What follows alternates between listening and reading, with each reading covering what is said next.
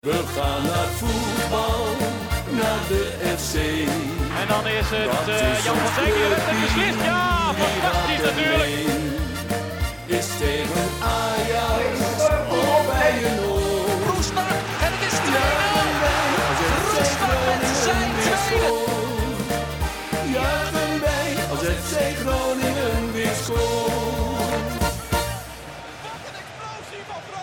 Conforminder de podcast, aflevering nummer 5 van de bereidssessies. Mijn naam is eh, Maarten Siepel. Ik eh, zit weer wederom in het uh, proeflokaal Hooghout aan het gedempte Zuiderdiep met eh, Wout Rolsappel, Goedenavond. Thijs Faber. Ja, goedenavond. En eh, het is deze keer de afsluitende sessie van de bereidssessies. We hebben natuurlijk de vier eh, inter of de externe pijlers besproken, eh, behalve de, de vijfde eh pijler intern. Maar we dachten van, we gaan nog even natuurlijk één afsluitende sessie doen. En eh, ja, dat kan eigenlijk met niemand minder dan de algemeen directeur van FC Groningen, Wout Gudde. Welkom. Dankjewel. Ja, eh, het er kwam gelijk ook een vraag binnen. En ik denk dat het misschien ook wel leuk is om even met z'n vieren een beetje eh, te bespreken. En Ralf Hut, die vroeg het zich ook af. Die zegt, hoe heb jij de bereidssessies ervaren? Want je hebt ze allemaal geluisterd, zei je net, hè? Dat is een goede toevoeging, eh, Thijs. Ja. is, als je niks had geluisterd, dan waren we snel uitgepraat. Ik heb ze inderdaad allemaal geluisterd. De laatste eh, over het evenement vanmiddag heb ik die eh, geluisterd. Ehm, ik vind het heel mooi de manier waarop, eh, ehm, waarop wij het als club eh, hebben gedaan. Maar ook eh, complimenten voor jullie. Want ik vond het geen gemakkelijke opgave voor de mensen die aan tafel hebben gezeten. het was eh, ehm, op een goede eh, manier kritisch. Ehm, eh, vanuit denk ik een echt een groen-wit hart vragen naar heel veel stukken. Maar ik denk ook dat het goed is geweest dat, ehm, dat bij ons de specialisten of de mensen die er echt dag in dag uit mee bezig zijn geweest, aan tafel hebben gezeten en dan ook het antwoord hebben kunnen geven. Ja, dat is ook voor, voor hun weer denk ik mooi geweest. Want de meeste mensen zitten niet elke dag in de podcast of zijn niet elke dag betrokken bij, bij dingen met de media. Dus we hebben denk ik inhoudelijk heel goed weer kunnen geven eh, wat we wilden. Maar het is geen wij van WC 1 verhaal geworden. En daar ben ik ook wel blij mee. Heb je tijdens het luisteren momenten gehad dat je dacht van... oh nee, niet die vraag of eh, oh jee, eh, waar gaat dit nu heen? Nee, nee, nee. het zal je niet verbazen dat ik blij ben hoe we de laatste maand zijn doorgekomen. En ehm, eh, dat we het nu eindelijk hebben kunnen vertellen. En dat wij natuurlijk volledig achter het plan eh, staan. Eh, ik heb natuurlijk ook de discussies gehoord over eh, de twee dingen die jullie eh, graag eh, willen zien. eh, concrete voorbeelden en, eh, en de KPI's. Daar zijn Dus ze. ik ben zo- We zijn 2,5 Dus minuut ik- bezig. ja. Dus ik ben natuurlijk goed voorbereid eh, hier eh, naartoe gekomen. Alle Maar- actielijsten zijn mee. ja. Nee, eh, maar, maar dat is ook mooi, hè? want dat, dat, dat zorgt ook eh, voor, voor discussie. Maar ik vond het, eh, ik, ik vond heel duidelijk, en zeker ook de laatste, als je dan Desiree en Matthias eh, hoort, die, eh, die echt heel enthousiast zijn over wat, wat ze de aankomende jaren kunnen gaan doen. Ja, ik, ik vind het ook mooi dat ze en de inhoud goed kunnen vertellen, maar dat je ook het enthousiasme hoort. En iedereen vertelt hetzelfde verhaal. Daar heb ik wel een beetje op gelet. Kijk, heel, helemaal goed. ja. Ja, want ik- dat vond ik zelf dus persoonlijk er ook heel erg leuk aan. Is dat je inderdaad, eh, nou mensen zien in de media vaak bijvoorbeeld inderdaad wel algemeen directeur Wout Gudde, eh Mark-Jan Verderen, spelers, trainers, et cetera. Maar eigenlijk zie je nooit echt eh, vaak de andere mensen binnen de organisatie. Zoals inderdaad bijvoorbeeld een Desiree Alt of eh, nou, Edwin Vroma bijvoorbeeld, kan ik nog wel herinneren. eh, rondom het moment van Robben eh, was hij wel te zien. Maar ja, voor de rest zie je die mensen vaak niet zo. En ik denk dat dat ook wel heel erg een soort van ook voor de supporters meer een beeld geeft van... oh, we zien wat meer ook vanuit binnen FC Groningen als het ware. Ja, nou ja, sowieso vind ik eh, dat. ehm, ik vind het logisch omdat zij als goed is beter moeten zijn in, eh, in datgene dan ik of dan de, een van de andere directieleden. Wij moeten maar vooral met de lange termijn eh, bezig zijn en eh, het proces bewaken. Meer vragen stellen en, en hier heb je echt een specialist in, dus je kan de diepte in. Eh, en daarnaast is het ook een mooi iets om, eh, om denk ik, zo eh, te communiceren. En ik vind zelf dat eh, als algemeen directeur moet je bij eh, de moeilijke en de slechte dingen zeker vooraan staan. Maar bij dingen die leuk zijn of die succesvol zijn, ja, dan zal ik denk ik vaker de achtergrond gaan kiezen. Dat vond ik bij Robben ook mooi. Je zag Edwin Vroma bij het NOS-journaal. Mark Jan, die heeft volgens mij zelfs CNN gehaald. Eh, ja, dat is ook een beetje hoe wij moeten doen. Want het is niet een one-man show. Het is ook niet een show van een directie. Het is een show van heel veel mensen binnen de club. Maar inmiddels gelukkig ook heel veel mensen buiten de club. Ja, dus dat doe je ook wel heel bewust, zeg maar, om dan wat meer op de achtergrond eh, te vergeren als het ware. Ja, ik, ik voel me daar ook wel een beetje ongemakkelijk bij als je elke keer op de voorgrond eh, eh, eh, treedt. Hè? Het, het veld vind ik eh, is van de spelers en van de trainers. En nou, dat, dat daar nog technische mensen op staan, dat kan ik ook begrijpen. Maar ja, ook daar, ja, ik denk niet dat je mij daar snel op zal zien. Heb je eigenlijk de afgelopen eh, aflevering nog iets verrassends gehoord? Nee, nee. ehm, Ze waren goed, goed gedrild van tevoren, dit moet je zeggen. Nee, ja, dat gelukkig niet. Want uiteindelijk hebben zij eh, de input met name zelf geleverd. Dus, eh, en het was niet nieuw. En we zijn er ook al een jaar mee bezig. Dus ik vond eigenlijk ook wel dat het zo moest gaan zoals het nu is gegaan. Eh, maar het was wel fijn om die bevestiging te zien. ja. Ja, hoe heb je eigenlijk de afgelopen weken rondom het presenteren van het be- beleidsplan eh, ervaren? Want het, het was natuurlijk eigenlijk wel een beetje anders dan jullie van tevoren hadden verwacht natuurlijk. Hè? Want eh, jullie, het idee was volgens mij om het in oktober van vorig jaar te presenteren. Natuurlijk met een evenement erbij. Maar ja, dat kon natuurlijk allemaal niet doorgaan door Nee. corona. Hoe kijk je dan nu terug hoe jullie het uiteindelijk zo hebben gedaan? Nou, ik weet nog wel dat wij toen eh, die maatregelen te horen kregen. ehm, dat het niet door kon gaan. En dat we toen echt wel even een dag hebben gezegd... Jezus, moeten we het voor de tweede keer uitstellen?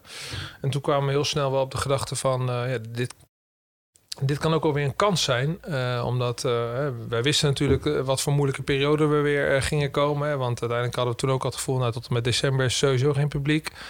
Laten we dan ehm, eh, het uitstellen en het gebruiken zeg maar, als, ja, als de tweede campagne om weer achter de club te gaan staan. En nou ja, geluk bij een ongeluk, want uiteindelijk hadden we liever met een fysiek event gedaan. Ja, we hebben daarna bewust gekozen voor maximale exposure. Hè? En ehm, ik weet niet of het bij jullie podcast is geweest, maar niet iedereen was even enthousiast over volgens mij. Dat, eh, was ons in de podcast, Oh, ja. ja, ja, ja. Nou ja, nee, daar, kun- daar kunnen we het misschien dan ook eh, eh, gelijk Ja. even over hebben. Want inderdaad, er kwam wel, tenminste, dat las ik ook wel op Twitter toen een beetje kritiek vanuit de supporters die toch wel een beetje keken ja, naar de presentatie van het plan zelf. Thijs, hoe, hoe keek jij daarnaar? Ja, nee, ik, ik vond het... eh, Kijk, het was in principe natuurlijk op het, eh, op het YouTube-kanaal van eh, FC Groningen Ja. gewoon. En dan... Ik snapte niet waarom er dan voor gekozen is om dat extern, zeg maar... Want dat was gewoon echt het moment. Dat zou de kick-off moeten zijn. Ja. Ehm, waarom er toen al voor gekozen is om dat dan, eh, nou ja, in dit geval bij eh, NDC Media Groep eh, te doen. Terwijl natuurlijk eigenlijk zou het moeten zijn dat je het in eigen hand houdt en dat daarna de media eh, partners de kans krijgen om het ook te belichten, zeg maar. Is dat wel in jullie opgekomen ook om het wel gewoon vanuit jullie zelf te gaan presenteren? Ja, alleen ehm, ja, wij vonden, eh, ehm, zeg maar, de doelstelling was in ieder geval voor zorgen dat de achterban weet wat we doen. Dus zo lang mogelijk en zo maximaal mogelijk bereik eh, halen. En ook daar hadden wij wel het gevoel van, ja, als wij dan zelf gaan vertellen wat wij allemaal vinden, dan blijft ook af en toe de kritische noot eh, daar weg. Dus we hebben bewust gekozen van, oké, we doen de kick-off eh, daar bij het Balhok. Eh dag daarna ehm, hadden we een stuk in het AD. Week daarna hebben we een stuk in VI gehad. eh, podcast gehad bij RTV Noord. Toen zijn de podcasts met jullie begonnen. Nou, volgens is het ook wel voetbalbreed landelijk opgepakt. En ja, we sluiten het nu af. Dus misschien hadden we het ook met een eigen show kunnen doen. Want hè, toen we bijvoorbeeld de Q&A hadden gedaan... eh, Ja, vond ik Frank ook wel goed kritisch. Hè. Die kan dat eigenlijk ook wel zijn. Maar ja, het was Nou, een beetje dat wij, het, wij van WC 1 te gevoel er niet op wilden hebben. Ja, nee, oké, maar dat is Ja. wel wat, wat wij ook zeiden dat Frank in ieder geval in die Transfer Deadline Show gewoon dingen vroeg die je vaak op een clubkanaal niet zult zien. Ja. Dus, eh, en, en jullie kennen Frank natuurlijk ook al langer. Dus eh, op zich was het dan toch niet gek geweest om... Kijk, ik snap dat je niet dat wij van WC 1 het gevoel wil, maar het, het, het mag best wel een beetje je eigen feestje Volgens zijn. Toch? Je het mag best trots zijn op hetgeen wat je naar buiten gaat brengen. Het Ja, maar- moment misschien juist wel om wij van WC 1 te zijn in zo'n presentatie Nee, van zo'n dat- beleidsplan. Toch? Want daarna ik komen... vind dat zelf niet passen. Ja, Oké, Eh, maar daarna niet- komen toch al die kritische vragen wel? Nee, die komen sowieso al. Maar Ja. die, ik, vond, ehm, ik vond niet dat je ons kon verwijten dat we niet trots waren op het beleidsplan. Want we hebben daarin eh, volgens mij het continu uitgedragen. En, en nu nog steeds. Je, je, kan, je kan de vraagteken zetten of je hem zelf had moeten doen en daarna het hadden moeten doen. Maar uiteindelijk was onze doelstelling maximaal bereik. En ervoor zorgen dat iedereen binnen FC Groningen en buiten FC Groningen weet waar we naartoe willen. Ik denk dat wel dat dat gelukt is. Dus eh, kortom, je kijkt er wel gewoon met tevredenheid Ja, zeker, zeker. Ja. Ja, ik denk gewoon dat het een beetje het gevoel bij de supporter inderdaad leefde. Ehm, inderdaad, ik, eh, net wat je zei, ik vind wel, jullie dragen echt uit dat jullie trots zijn op het beleidsplan. Ja. Maar het, het, dat moment had misschien best wel van, eh, er is toch anderhalf jaar aan gewerkt. Ehm, dat, dat je toch wel, ja, misschien dacht van, nou, weet je, het is echt, echt daadwerkelijk Maar als er wel een, dat event aan was eh, verbonden of evenement eh, in het stadion eh, met allerlei eh, eh, betrokkenen bij de club, dan was het in principe toch ook een wijk van WC 1. Ja, alleen daar hadden we wel eh, bijvoorbeeld externe mensen bijgehaald die dan wat gingen zeggen. Dus eigenlijk wat je dan bijvoorbeeld met pijlers had gedaan, dat je ook al stukjes live kunnen doen Ja, oké, oké, stadion. oké. Maar Ja, dat- het vooral goed, pro- eh, het we moeten, is- kijk, dit is niet het meest interessante Nee, van die hele presentatie, maar goed, we zitten in Nee, een maar evaluatie. Het was wel dat beetje verwarrend, omdat nee, maar- je... Op een gegeven moment wist ik dan niet meer of ik naar een journalistiek programma aan het kijken was... of naar een presentatie van een beleidsplan. Dat vond ik vooral... eh, ja, je, nou, jammer vind ik geen goed woord, Ja, maar gewoon een beetje Wij kijken misschien ook meer als, als, Als makers. makers, hè? ja, Dus, precies. Wij kijken als makers. Wat dat ja, betreft. dat, dat is wel een wij hadden de doelstelling maximaal eh, eh, bereik halen. En, en, en natuurlijk zijn daarin supporters belangrijk. Alleen dat is wel groter. Hè. Het zijn eh, ook sponsors, maar het zijn ook zeker eh, externe stakeholders. Waar we met name door het maximale bereik... eh, ik heb geloof ik de afgelopen twee weken al zes, zes of zeven collegevergaderingen meegemaakt... waarin we onze plannen mochten presenteren bij verschillende gemeenten. Ja, dat is ook wel een spin-off die wij graag wilden hebben. Ja. want we hebben ook hulp nodig om bijvoorbeeld onze maatschappelijke pijler in te gaan, gaan vullen. Dus ik, ik, ik denk dat jullie best wel een punt, punt hebben. Alleen, ja, kijk er wel tevreden op terug. Ja, nee, ja, dat, dat mag Ja. ook. Dat Ja, mag ook. ja. En, en hoe vind je uiteindelijk nu, we zijn nu een aantal weken later, hoe het, hoe het beleidsplan ontvangen is door verschillende groepen? Nou, daar proef ik wel over het algemeen enthousiasme. Dat heb ik ook al eens vaker gezegd. De negatieve, negatieve reacties die zullen niet eh, direct bij mij komen. Daar zal je misschien wat van horen.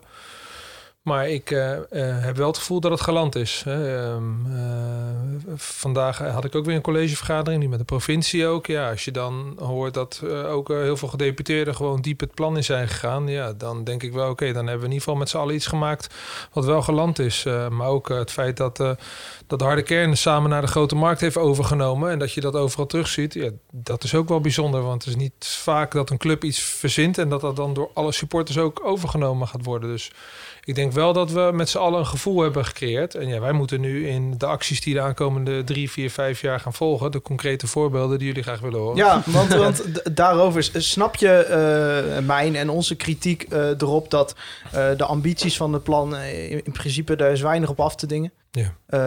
Die zijn er, nou, wat er niet in het plan staat, wat er wel in het plan staat, daar zullen we later ook nog op terugkomen. Ja. Maar snap je wat ik bedoel te zeggen? Als ik, Ja. als ik zeg dat ik, als ik dat plan lees, dan mis ik de hoe dan. En dan mis ik de, wat zijn de consequenties als het niet lukt? Of dan mis ik de, eh, van, We gaan over ontslag praten. Nee, ja, nee kijk, dat, dat- wil ik niet zeggen. Maar ik, ik vind als je, als je eh, zulke eh, ambitieuze plannen neerzet... dan moet je Ja. jezelf toch ook gewoon er eerlijk over kunnen uitspreken van... ja, ambities zijn mooi, maar het mooie aan ambities is ook dat ze vaak mislukken. Of niet Dat volledig is niet gehaald mooi worden. eh, aan ambities. Nou ja, als buitenstaander misschien. Ja, maar nee, nee, Van- maar, Vanuit de media kan ik dat begrijpen dat je dat. eh, nou, kijk, ziet. eh, tuurlijk, ik, ik ben in de eerste plaats supporter en het liefst zou ik alle ambities zien lukken. Maar snap Ja. je dat wanneer jij ambities opschrijft, maar er staat geen hoe dan bij, eh, dat ik dan denk van ja, allemaal leuk dat je het zegt, maar dit had net zo goed het beleidsplan van eh, welke andere club kunnen zijn. Of van welke andere organisatie. Want elke club eh, wil de stoeltjes weer vol. Elke club wil in de regio maatschappelijke thema's aankaarten. Dus wat maakt het nou dat, dat, dat eh, in het plan van FC Groningen...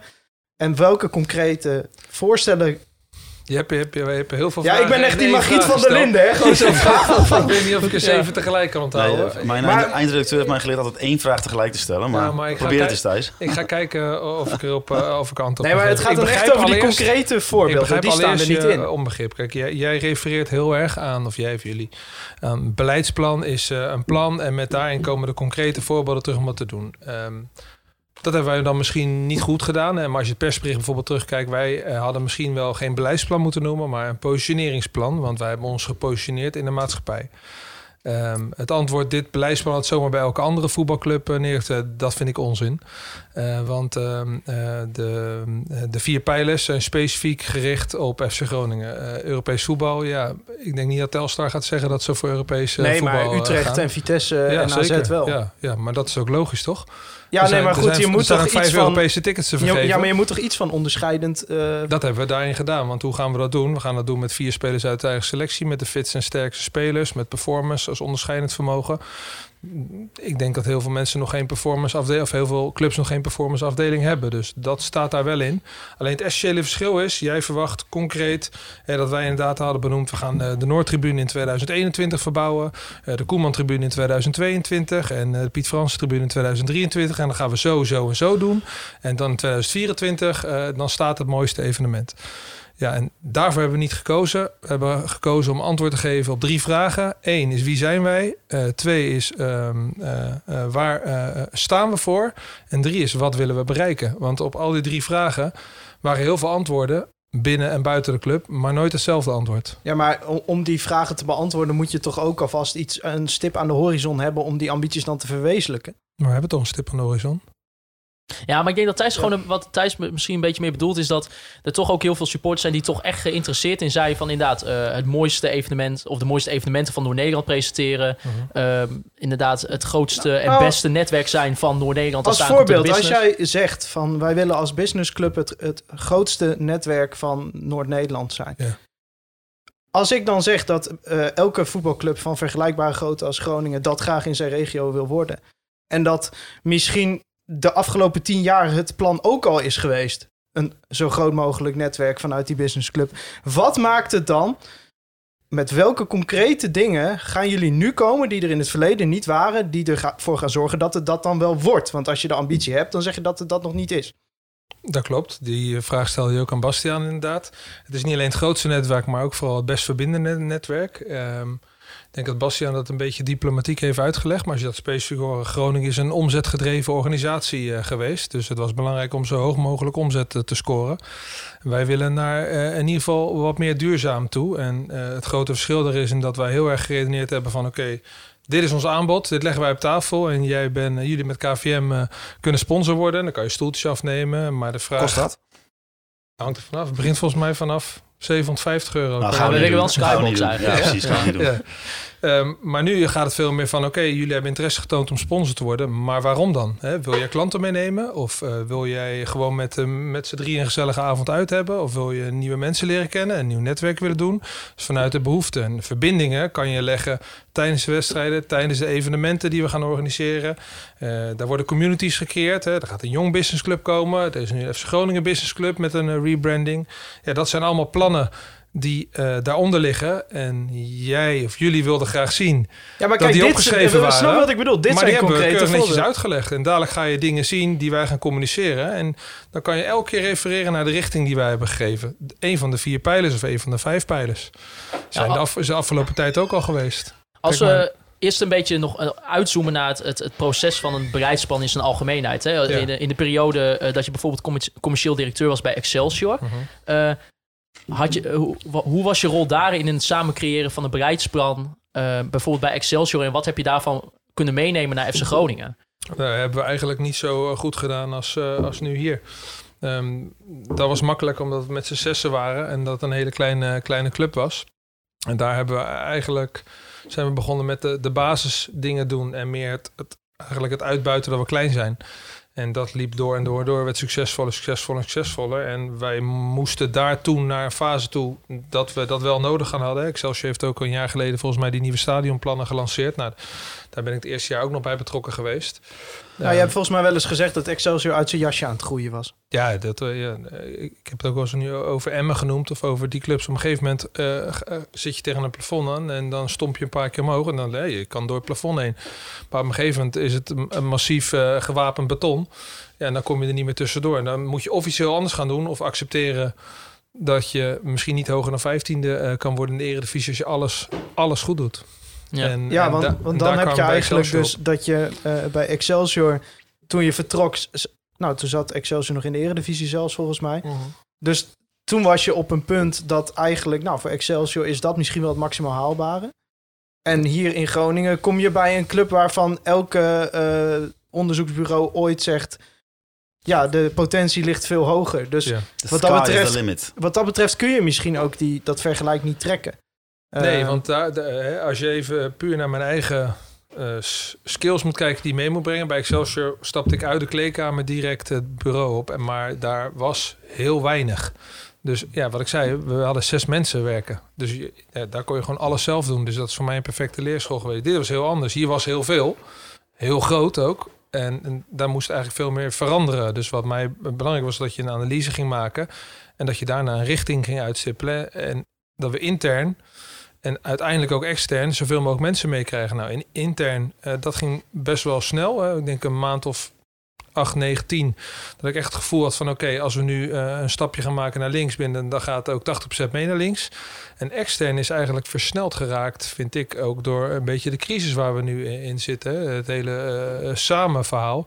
Ja, dat hoor je ook van extern. Dat kunnen jullie misschien nog beter beoordelen dan ik. Ja, dat voel je eh, wel heel erg terug nu in, in deze tijd. Ja, want eigenlijk die campagne, hoe, hoe sneu de aanleiding ook is natuurlijk. Ja, en het, is, eh, het, het heeft financieel grote gevolgen ook voor hoe dit beleidsplan gaat aanpakken. Maar die saamhorigheid en, en, en die bus, zeg maar, die de afgelopen zomer, zomer 2020 opkwam. Is, is dat dan een beetje waar we aan moeten denken? Van dat gevoel, dat wil jij hier terug.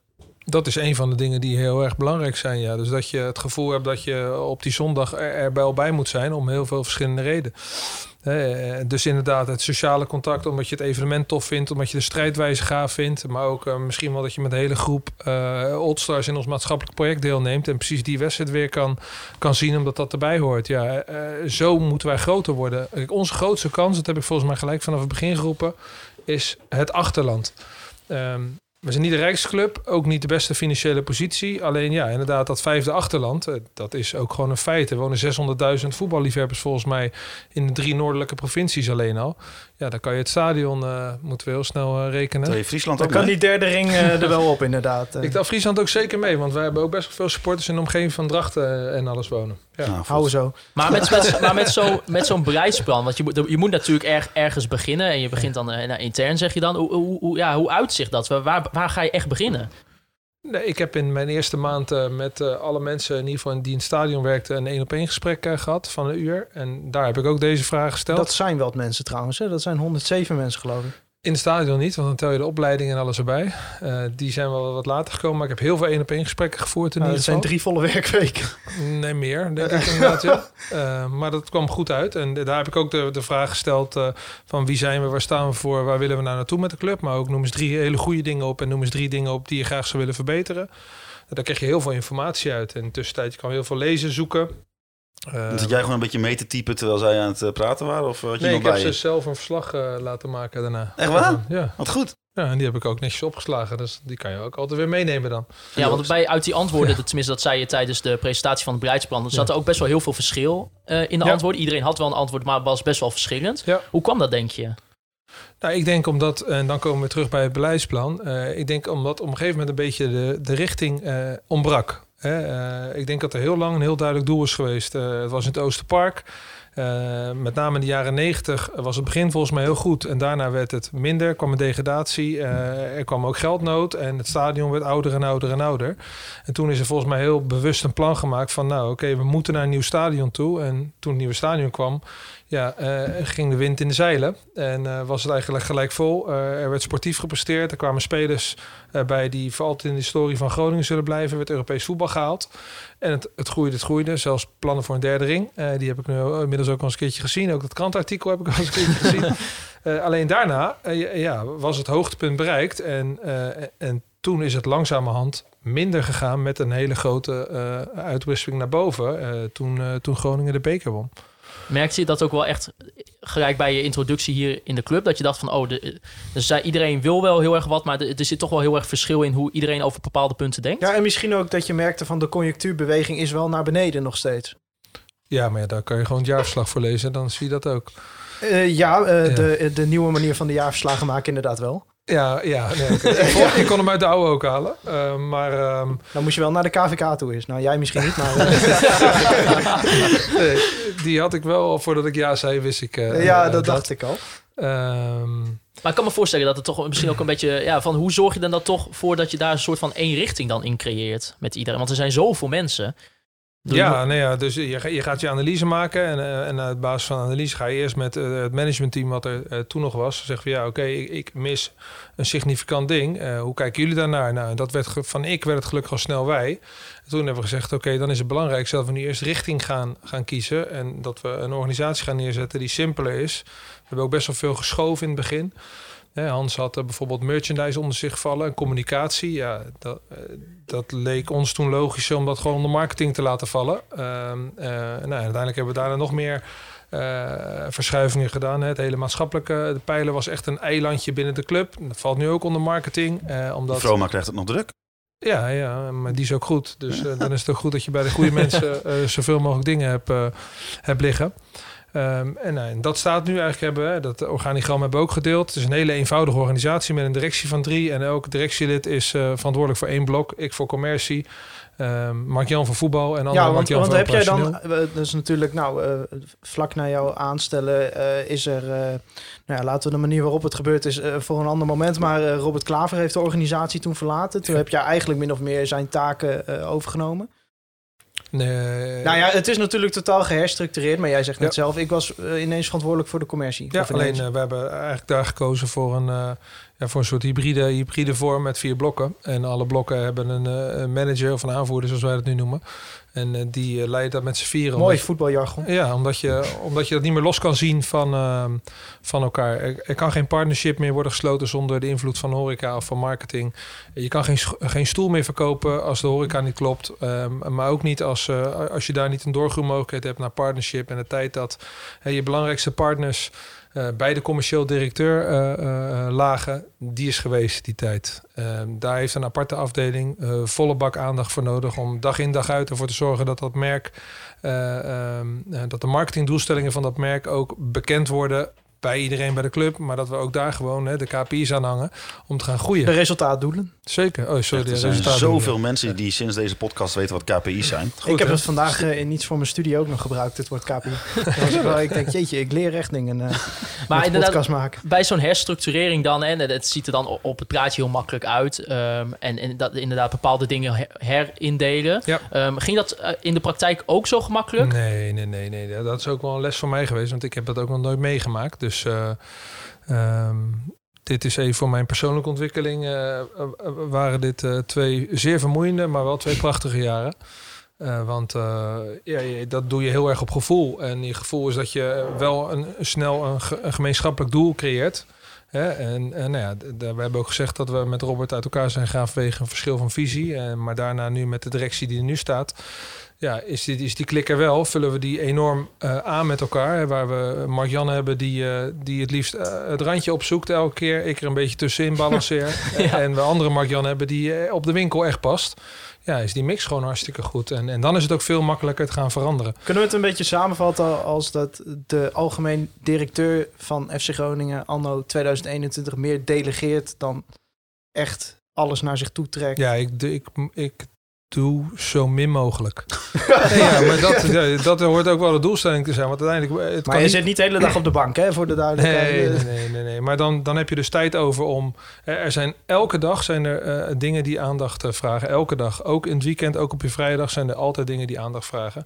Dus daar moet je ook tijd voor hebben. Je moet ook tijd vrij hebben voor, ehm, ja, voor hele simpele dingen. Als iemand ziek is om te bellen of eh, als er problemen zijn om het op te lossen. Maar ook tijd vrij hebben om met name de eh, lange termijn te bewaken. Dus ja, ik heb de dag na dat we het transfer window sloten, heb ik gezegd: Oké, we hebben volgens mij een goede window gedraaid. We gaan hem evalueren. En de week daarna zijn wij nu alleen maar bezig alweer met hoe gaat de begroting van 21, 22 eruit zien.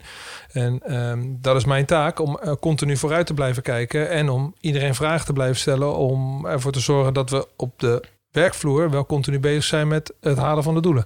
Ja, want uiteindelijk zijn die vijf pijlers in dat beleidsplan terechtgekomen. Ja. Hoe zijn die tot stand gekomen? Want we hebben het dan dus over eh, maatschappelijk, sportief, economisch en het mooiste evenement. En nog Ja. een in- interne pijler eh, in Ja. dat geval. Ehm, is het een beetje de kunst van het weglaten geweest? Of is het eh, dat je bepaalde dingen eigenlijk helemaal niet in een pijler terug ziet komen? Zoals? Nou, jij noemt net eh, de marketing bijvoorbeeld. Ja. Of eh, de communicatie, dat soort zaken. Wat volgens mij, als jij het over herpositioneren hebt, ook gewoon een, een cruciaal aspect van een betaald voetbalorganisatie is. Ehm, waarom dan specifiek deze vier pijlers? Nou, voetbal, dat, li- moet ik dat nog uitleggen of niet? Voetbal is het belangrijkste, Die- hè? dat is onze core, core business. ja, Ja, dat lukt nog de- net. voetbal is de core business. Ja, met, met, met het commerciële, met de economische pijlen, daar moeten we de, het grootste gedeelte van de inkomsten verdienen. Om, ehm, Om te kunnen voetballen. om te kunnen voetballen. Het evenement eigenlijk ook. Hè? Want dat is uiteindelijk een plekje waar alles samenkomt. En ik denk dat maatschappelijk, de positie die maatschappelijk heeft, ja, dat dat nieuw is. En dat heeft met name te maken met het achterland. Hè? Primair. Dat, ik vond dat Edwin dat ook echt goed uitleggen. Primair moet dat vanuit je hart komen. Is dat wij als organisatie ook heel veel vragen van de maatschappij. Kijk maar eens wat er voor maatschappelijke goederen, worden- goederen worden ingezet op het moment dat wij een wedstrijd spelen.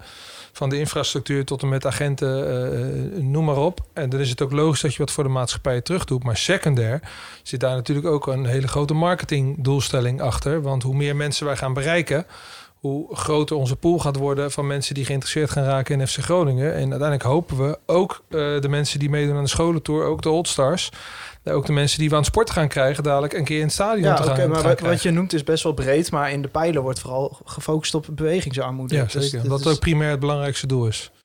Ja, maar eh, bij maatschappelijk hoort toch veel... Ja, we kunnen deze discussie hebben nu met Edwin ook Nee, ik- voor. ik- Maar, ja, de- maar, ik maar goed- ik ben ook wel inderdaad geïnt- eh, gewoon geïnteresseerd. Hoe heb jij naar die discussie gekeken? Nou, dat toch misschien Ik was Eh, daar niet eens met uh, Thijs. met Eh, eh, de zaak van Fries. Dat eh, verbaast me nou niks. Omdat ik, eh, ik ben het wel eens met dat er heel veel maatschappelijke eh, problematiek is en over waar we konden kiezen. Maar dan kom ik weer terug bij de basisvraag. Wij misten als FC Groningen een richting. Groetjes Andy. Dag en niet. Wij, wij, wij misten eh, richting. En ook in, het, beleid, in eh, het, het maatschappelijke programma misten wij richting. Wij deden heel veel, maar daardoor ook heel weinig. Hè. We hadden een, een prachtig eh, project met het maken van een, van een boek. En dan konden kinderen daar maar gaan, gaan lezen. Alleen, ja, willen wij dat? Staan wij daarvoor? Nee, daar hebben we richting in gekozen. En natuurlijk weet ik dat er aardbevingsproblematiek is. En als er een hele grote actie in het noorden gaat komen, dan kan dat ook echt wel bij samenpassen. Alleen nu kunnen we wel heel duidelijk een keuze maken. Als er iemand komt met een aanvraag van: oké, eh, ik wil inderdaad eh, eh, een groep ouderen een prachtige dag gaan bezorgen door naar Wildlands te gaan. Dan zeggen we, dat moet je vooral doen. Maar niet met ons. Maar als je een dag een oudere een hele dag aan het bewegen wil krijgen, dan kan je bij ons melden, want wij staan daarvoor. Dat is de richting die we hebben gekozen. En jij ziet het dan heel erg dat we dingen hebben buitengesloten of niet hebben benoemd. Eh, maar wij moesten vooral richting hebben, omdat dit al een probleem is wat nog 25, 30 jaar gaat bestaan, denk ik. Ja, maar ja. Maar snap je dan wel wat ik zeg? Van ja, oké, je, je doet ook andere eh, eh, dingen nog dan alleen bewegingsarmoede oplossen. Dat Ja. staat in het plan. Eh, volgens Edwin was dat niet mogelijk. Maar eh, be- bewegingsarmoede aanpakken. Laten we het op aanpakken houden. Ja. Maar eh, kijk, het- we komen nu heel erg op de, de vorm van het beleidsplan. En wat staat er nou allemaal in? En misschien is dat niet de meest interessante discussie om te voeren. Maar eh. Snap je wat ik zeg? Eh, op het moment dat jij zegt... wij willen ons als volledige organisatie herpositioneren... Ja. De stoeltjes zijn leeg. Ja. Niet allemaal, maar er zijn een hoop lege stoeltjes. En vervolgens is het enige waar eigenlijk eh, over gerept wordt... in het beleidsplan op maatschappelijk vlak... is bewegingsarmoede. Ja. Maar ga je met bewegingsarmoede die stoeltjes ook vullen? Onder andere, ja, denk ik wel. Want onze maatschappelijke, eh, onze maatschappelijke bereik wordt vele malen groter. We bereiken nu op dit moment 18.000 kinderen. En over vijf jaar hebben we een resultaatdoelstelling neergezet... dat dat er bijvoorbeeld 60.000 zijn op jaarbasis. Nou, die 60.000, daar gaan we echt niet alleen een gymles aanbieden... of een sportproject aanbieden. Daar gaan we allereerst proberen die na, aan het structureel sporten te krijgen... Maar dat zei Edwin volgens mij ook. Die krijgen ook een goodiebag mee. Dus daar zit dadelijk ook een, eh, een voucher in... waar je met papa en mama naar het stadion kan één keer. En nou ja, als wij dan het mooiste evenement kunnen organiseren... en wij betoveren eh, dat gezin of dat kind... dan hopen we dat die vaker terug gaat komen. Dus dat is een onderdeel... Ja, maar Eh, ja, ik, ik, wil, ik wil het thema bewegingsarmoede ook niet bagatelliseren. Nee. Maar er, er is natuurlijk meer in de provincie. Ja, Eén waar Groningen zich ook op kan richten om dat eh, aan te pakken. Dan heb ik het over armoede, inderdaad, eh aardbevingsproblematiek. Daar kun je misschien niet meteen wat aan doen. Maar Ja. eh, het is ook gewoon zo dat het logistiek, als je kijkt van hoe is het nou om naar een, een wedstrijd van FC Groningen te gaan. Ja, of, of je moet parkeren op P5 voor 5 euro. Ja. Of, er is bijvoorbeeld niet wat je bij veel andere clubs ziet... een mogelijkheid om vanuit de provincie naar dat stadion getrokken te worden. Want voetbal is niet het enige wat de Ja, mensen ik naar het bedoel stadion... misschien met maatschappelijk hoe je mensen die eigenlijk los van elkaar allemaal wel een Nou, het- zouden willen met aan elkaar kunt Het, verbinden. het kunnen sociale aspect van naar voetbal gaan is veel belangrijker dan dat het eh, op het veld goed is. Ja, En- maar ik vind dat je nu twee dingen door elkaar haalt. Onze maatschappelijke belofte is een maatschappelijk probleem aanpakken. En voetbal is een, ook is een maatschappelijk event geworden. Hè. Dus ik ben het helemaal met jou eens dat het model wat 15 jaar geleden door Munsterman bij Twente is neergezet. Met dat je vanuit eh, eh, een hele grote supportersvereniging allemaal andere supportersverenigingen eronder hebt. Per regio, per plaats. En dat je vervolgens met z'n allen naar het stadion gaat. Ja, eh, reken maar dat wij daar ons ook eh, hard voor gaan maken. Ja, oké, maar Ja. waarom staat dat dan niet in zo'n beleidsplan? Want het is Omdat een wij- cruciaal iets om die stoeltjes weer te gaan vullen. Want het is niet jij, alleen... Er zijn heel veel ideeën om die stoeltjes te gaan vullen. Het voetbal eh, is ook een ding om stoeltjes te gaan vullen. Want met voetbal heeft het al een keer volgezeten. Ja, maar daar bevestig je eigenlijk mijn punt door te zeggen van... het is niet alleen bewegingsarmoede. Want maatschappelijk is veel breder. Is, Nee, het maatschappelijk probleem wat we aan willen pakken, dat is alleen bewegingsarmoede. maar had Ja. het dan de pijlen maatschappelijk probleem genoemd? Nee. Want eh, als ik over een maatschappelijke pijler denk, dan denk ik aan wat willen wij met onze positie in de maatschappij ervoor zorgen dat er meer mensen naar voetbal komen, dat FC Groningen zich meer eh herpositioneert als ook een, een, ja, een vereniging, een, een, een plek waar mensen samenkomen, een plek. Nou, maar heb je de overtuiging dan goed gelezen of niet? Ik heb dat wij geloven dat iedereen wil groeien in Groningen en hoe we dat gaan doen. eh, Met de combinatie van het verbinden van een bruisende stad met heel veel studenten en talent. eh, maar ook weer de rust van het ommeland. Dat eigenlijk hier alles aanwezig is om dag in dag uit te groeien. Dat is de missie van de organisatie. Ja, maar maar, dat, dat- is heel breed. Dat is Kijk, mooi, maar geconcretiseerd staat er Nee, alleen klopt, bewegingsarmoede aanpakken. Nee, helemaal niet. Nou, in de maatschappelijke pijlen wel. In de maatschappelijke pijlen wel, maar dat is de richting inderdaad die we hebben eh, gekozen. Alleen, kijk, wij blijven continu soebatten over de richting en over dat jij concrete plannen wil hebben. Eh, die concrete plannen liggen er ook gedeeltelijk, maar die zullen ook gaan ontstaan eh, nu. Hè? Want er gaan ook prachtige ma- nieuwe maatschappelijke initiatieven ontstaan die juist bewegingsarmoede gaan, gaan oplossen. Hè? We zitten binnenkort met, voor het eerst met Lycurgus en met... eh Donau om tafel, ja, daar komen ook misschien wel weer nieuwe eh, dingen uit. Maar wij hebben wel elke keer de richting waar wij naartoe willen. Als wij het over een maatschappelijk probleem gaan hebben wat we aan willen pakken, dan weten wij in ieder geval als FC Groningen waar we voor gaan. Ja, nee, goed. Het gaat nu meer over de inhoud van een beleidsplan dan wat Dat, daadwerkelijk... dat waren eh, toch ook de podcast voor? Ja. Maar ik, ik, ik vind het wel interessant. Hè? We, we hebben het even over het systeem bijvoorbeeld van Joop Munsterman inderdaad. En de- dat één grote overkoepelende supportsvereniging met daaronder ja, kleinere supportsverenigingen. Je zegt dat het interessant is. Hoe, eh, hoe zie je dat precies voor je om dat eventueel ook hier op een dezelfde of op een andere manier ook te laten lukken? Nou, jullie hebben Matthias in, eh, in de podcast gehad. Hè? En eh, ja, dit is wel een van de, de, ehm, ehm, de, de uitdagingen die Matthias de aankomende vijf jaar heeft. Is om dat eh, als supporterscoördinator ook weg te gaan zetten binnen de supporters. Wij zullen dat niet alleen kunnen gaan doen. We hebben daar hulp eh, voor nodig, zeker van de supportersvereniging. Maar ook uiteindelijk weer, hè, als jij eh, de regio Delfzijl hier naartoe wil krijgen, zullen daar ook mensen zich beschikbaar moeten stellen om die vereniging te gaan laten draaien. We zullen misschien een deal moeten maken met, met bussen. Alleen ja, dat plan, dat ligt bij Matthias. Eh, En die gaat het uitwerken eh, dadelijk eh, waarschijnlijk vanuit de marketingafdeling met, met de supporters. eh, eh, met de supporters die er nu zijn. Eh, want uiteindelijk hebben we daarin ook hetzelfde doel. Eh, dus dat is weer een van de dingen die we ook gaan doen om de groene stoeltjes eh, eh, die leeg zijn te gaan Ja, maar snap je dan wat ik... als bedoel- ik zeg van, dat staat vervolgens niet in de beleidsplan. Nee, maar als het gaat ook om- niet alles als uitgeschreven het gaat om- Nee, precies. alles. Nee, nee. Ja. oké. Nee, als het gaat om Twente, dan heb je eh, het wel over eh, die supportersverenigingen en die sub-supportersverenigingen. Maar dan heb je het wel echt over het middel. En wat volgens mij echt wat je wil, is wat die mensen daar hebben. Voor die mensen is het helemaal geen vraag of ze gaan. Ze gaan. Ja. Zeg maar, dat is eh, het, voor mij de stip op de horizon die je dan moet zetten, toch? Ja, nou, maar- dat, maar dat zitten ze- zitten ze- vereist een cultuurverandering ook. Ja, en dan moet je als club een faciliterende rol innemen. Ja, en eh, we hebben dit mooiste evenement natuurlijk ook wel volgens mij over segmenteren gehad. hè. Dus als jij inderdaad eh, eh, het voor elkaar kan krijgen om in je stadions dan ook nog eens een keer allemaal bij elkaar te neer te zetten. Of op eenzelfde tribune. En je kan het horeca-aanbod en het entertainment-aanbod weer aanpassen op dat segment. Ja, dan ga je ook een, voor hun een mooie evenement organiseren.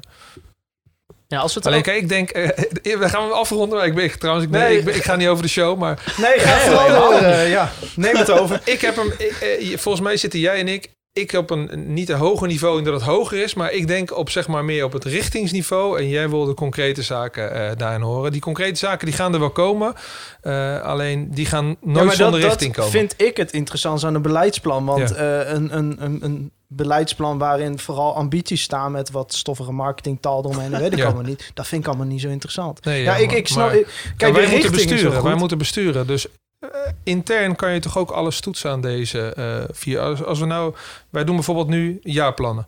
Dus alle, alle afdelingen komen met die jaarplannen. Nou, we hebben het al over de resultaatdoelen gehad. Die hebben we ook voor 2025 gezet. Dus wij stellen simpel de vraag: oké, wat heb je nu als afdeling daarin nodig om uiteindelijk dat te gaan halen?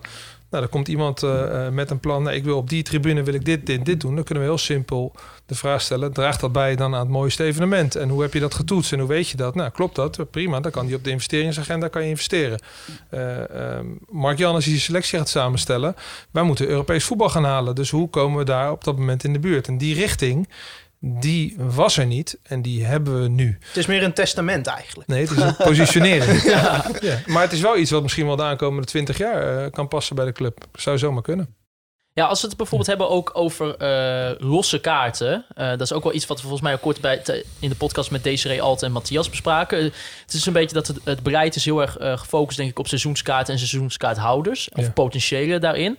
Ehm, terwijl je ook zou juist kunnen zeggen misschien dat losse bezoekers ook voor extra omzet moeten en kunnen zorgen. Van, hoe, is, hoe hebben jullie het beleid hierop eh, toegepast? Ja, daar zijn we volgens mij wel heel snel mee begonnen. Wij deden heel weinig met, eh, met een database. Eh, dus onze database is veel kleiner dan die zou moeten zijn. Ook dan vergelijkbare clubs. Dus Kimberly hebben we nu twee jaar geleden aangesteld. Oh, we hebben in januari online eh, marketeer ook aangesteld. Omdat we ook op online vlak gewoon veel geld laten, eh, laten liggen. Als je kijkt naar de webshop, naar de website. Dat moet aangepast eh, gaan worden. Maar ook weer aan de hand van de richting die we hebben gekozen... kwam Bastiaan Veerman, die ook jullie in de podcast heeft gezet. Ja, in Amerika is gewoon heel normaal dat je één iemand hebt zitten... die de hele dag groepen gaat bellen. Dus die belt, in Amerika bellen ze dan kerken, verenigingen, scholen... van je wil je één keer met deze aanbieding met 50 man een keer naar Groningen komen. Eh, je moet je gegevens achterlaten. En we zorgen ervoor dat je een leuke middag hebt. En uiteindelijk volgen we dat op. En ja, daar hoop je weer nieuwe supporters Een uit beetje te de postcode loterij methode, zeg maar. Ja, eh, dat, dat kan. Maar uiteindelijk, eh, als je... hoe, hoe kijk je aan tegen... Je balanceert dan natuurlijk wel een beetje op, qua ethische kwesties op een, op een grijs gebied. Want je gaat wel... kijk, dat bedrijven data voor verzamelen, dat is evident in 2021. En dat is heel normaal. Maar waarom eh, wordt het zo erg eh, benadrukt van... we willen een zo groot mogelijke database... want we willen eigenlijk iedereen gewoon maar mailen van... kom naar FC Groningen toe. Niet alleen mailen, maar dat is een hele verschillende strategie. hè. Dat is denk ik ook wel goed uitgelegd dat je waarde wil toevoegen. Eh, ehm, je kan ook nu als seizoenkaarthouder dadelijk, als we weer open zijn, hele mooie samen naar de grote markt waterfles ophalen. Ja, daar hebben wij misschien even nu niks aan als club, maar dat is weer iets om je grote partner bijvoorbeeld aan, aan de club te gaan verbinden. En data verzamelen is een onderdeel van je marketingstrategie, omdat je uiteindelijk gewoon meer mensen kan bereiken. En als wij elke dag mailtjes gaan sturen, dan denk ik dat onze database heel hard leegloopt, want daar zit niemand op te wachten. Maar af en toe informatie, af en toe een kijkje achter de schermen, af en toe eh, net iets eerder weten dan eh, anderen wat er gaat gebeuren eh, via de database, via mailtje, maar ook via social media. Ja, zo volg je toch de club waar je gek van bent. Ehm, dus als wij dat op een goede manier inzetten en die database wordt groter, dan kunnen wij actiematig, maar ook eh, eh, gewoon voor de normale tarieven eh, makkelijker het stadion vullen, shirtjes verkopen, eigenlijk alles waar we geld mee verdienen. En dat gaat gewoon op een keurig legale manier. Dus het is niet zo dat wij dwingen of dat wij ergens heel stiekem een vinkje aan hebben staan, want dat mag allemaal niet meer.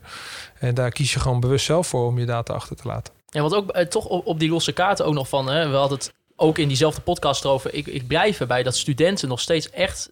Ja, misschien kan je er zelf eh, zeggen hoe belangrijk dat voor jullie is. Maar ik denk nog steeds dat dat eh, echt eh, een grote potentiële groep kan zijn. En ik snap het, het idee inderdaad, studenten zijn hier maximaal... Laten we zeggen, als ze bijvoorbeeld een bachelor master doen... of weet ik veel wat, dat is ongeveer vijf jaar studeren hier. Maar Groningen blijft natuurlijk wel gewoon een studentenstad. Ja. Dus dat kan wel een alsnog een constante stroom aan inkomen zijn. Nee, zeker. Maar dat, ook dat kan je breder zien. Eh, Ik denk dat deze vanuit evenement dat keurig heeft uitgelegd. Hè. Eh, Ik denk in het weekend op bepaalde tijdstippen is het wat lastiger om studenten naar binnen te krijgen dan bijvoorbeeld door de week in de avond.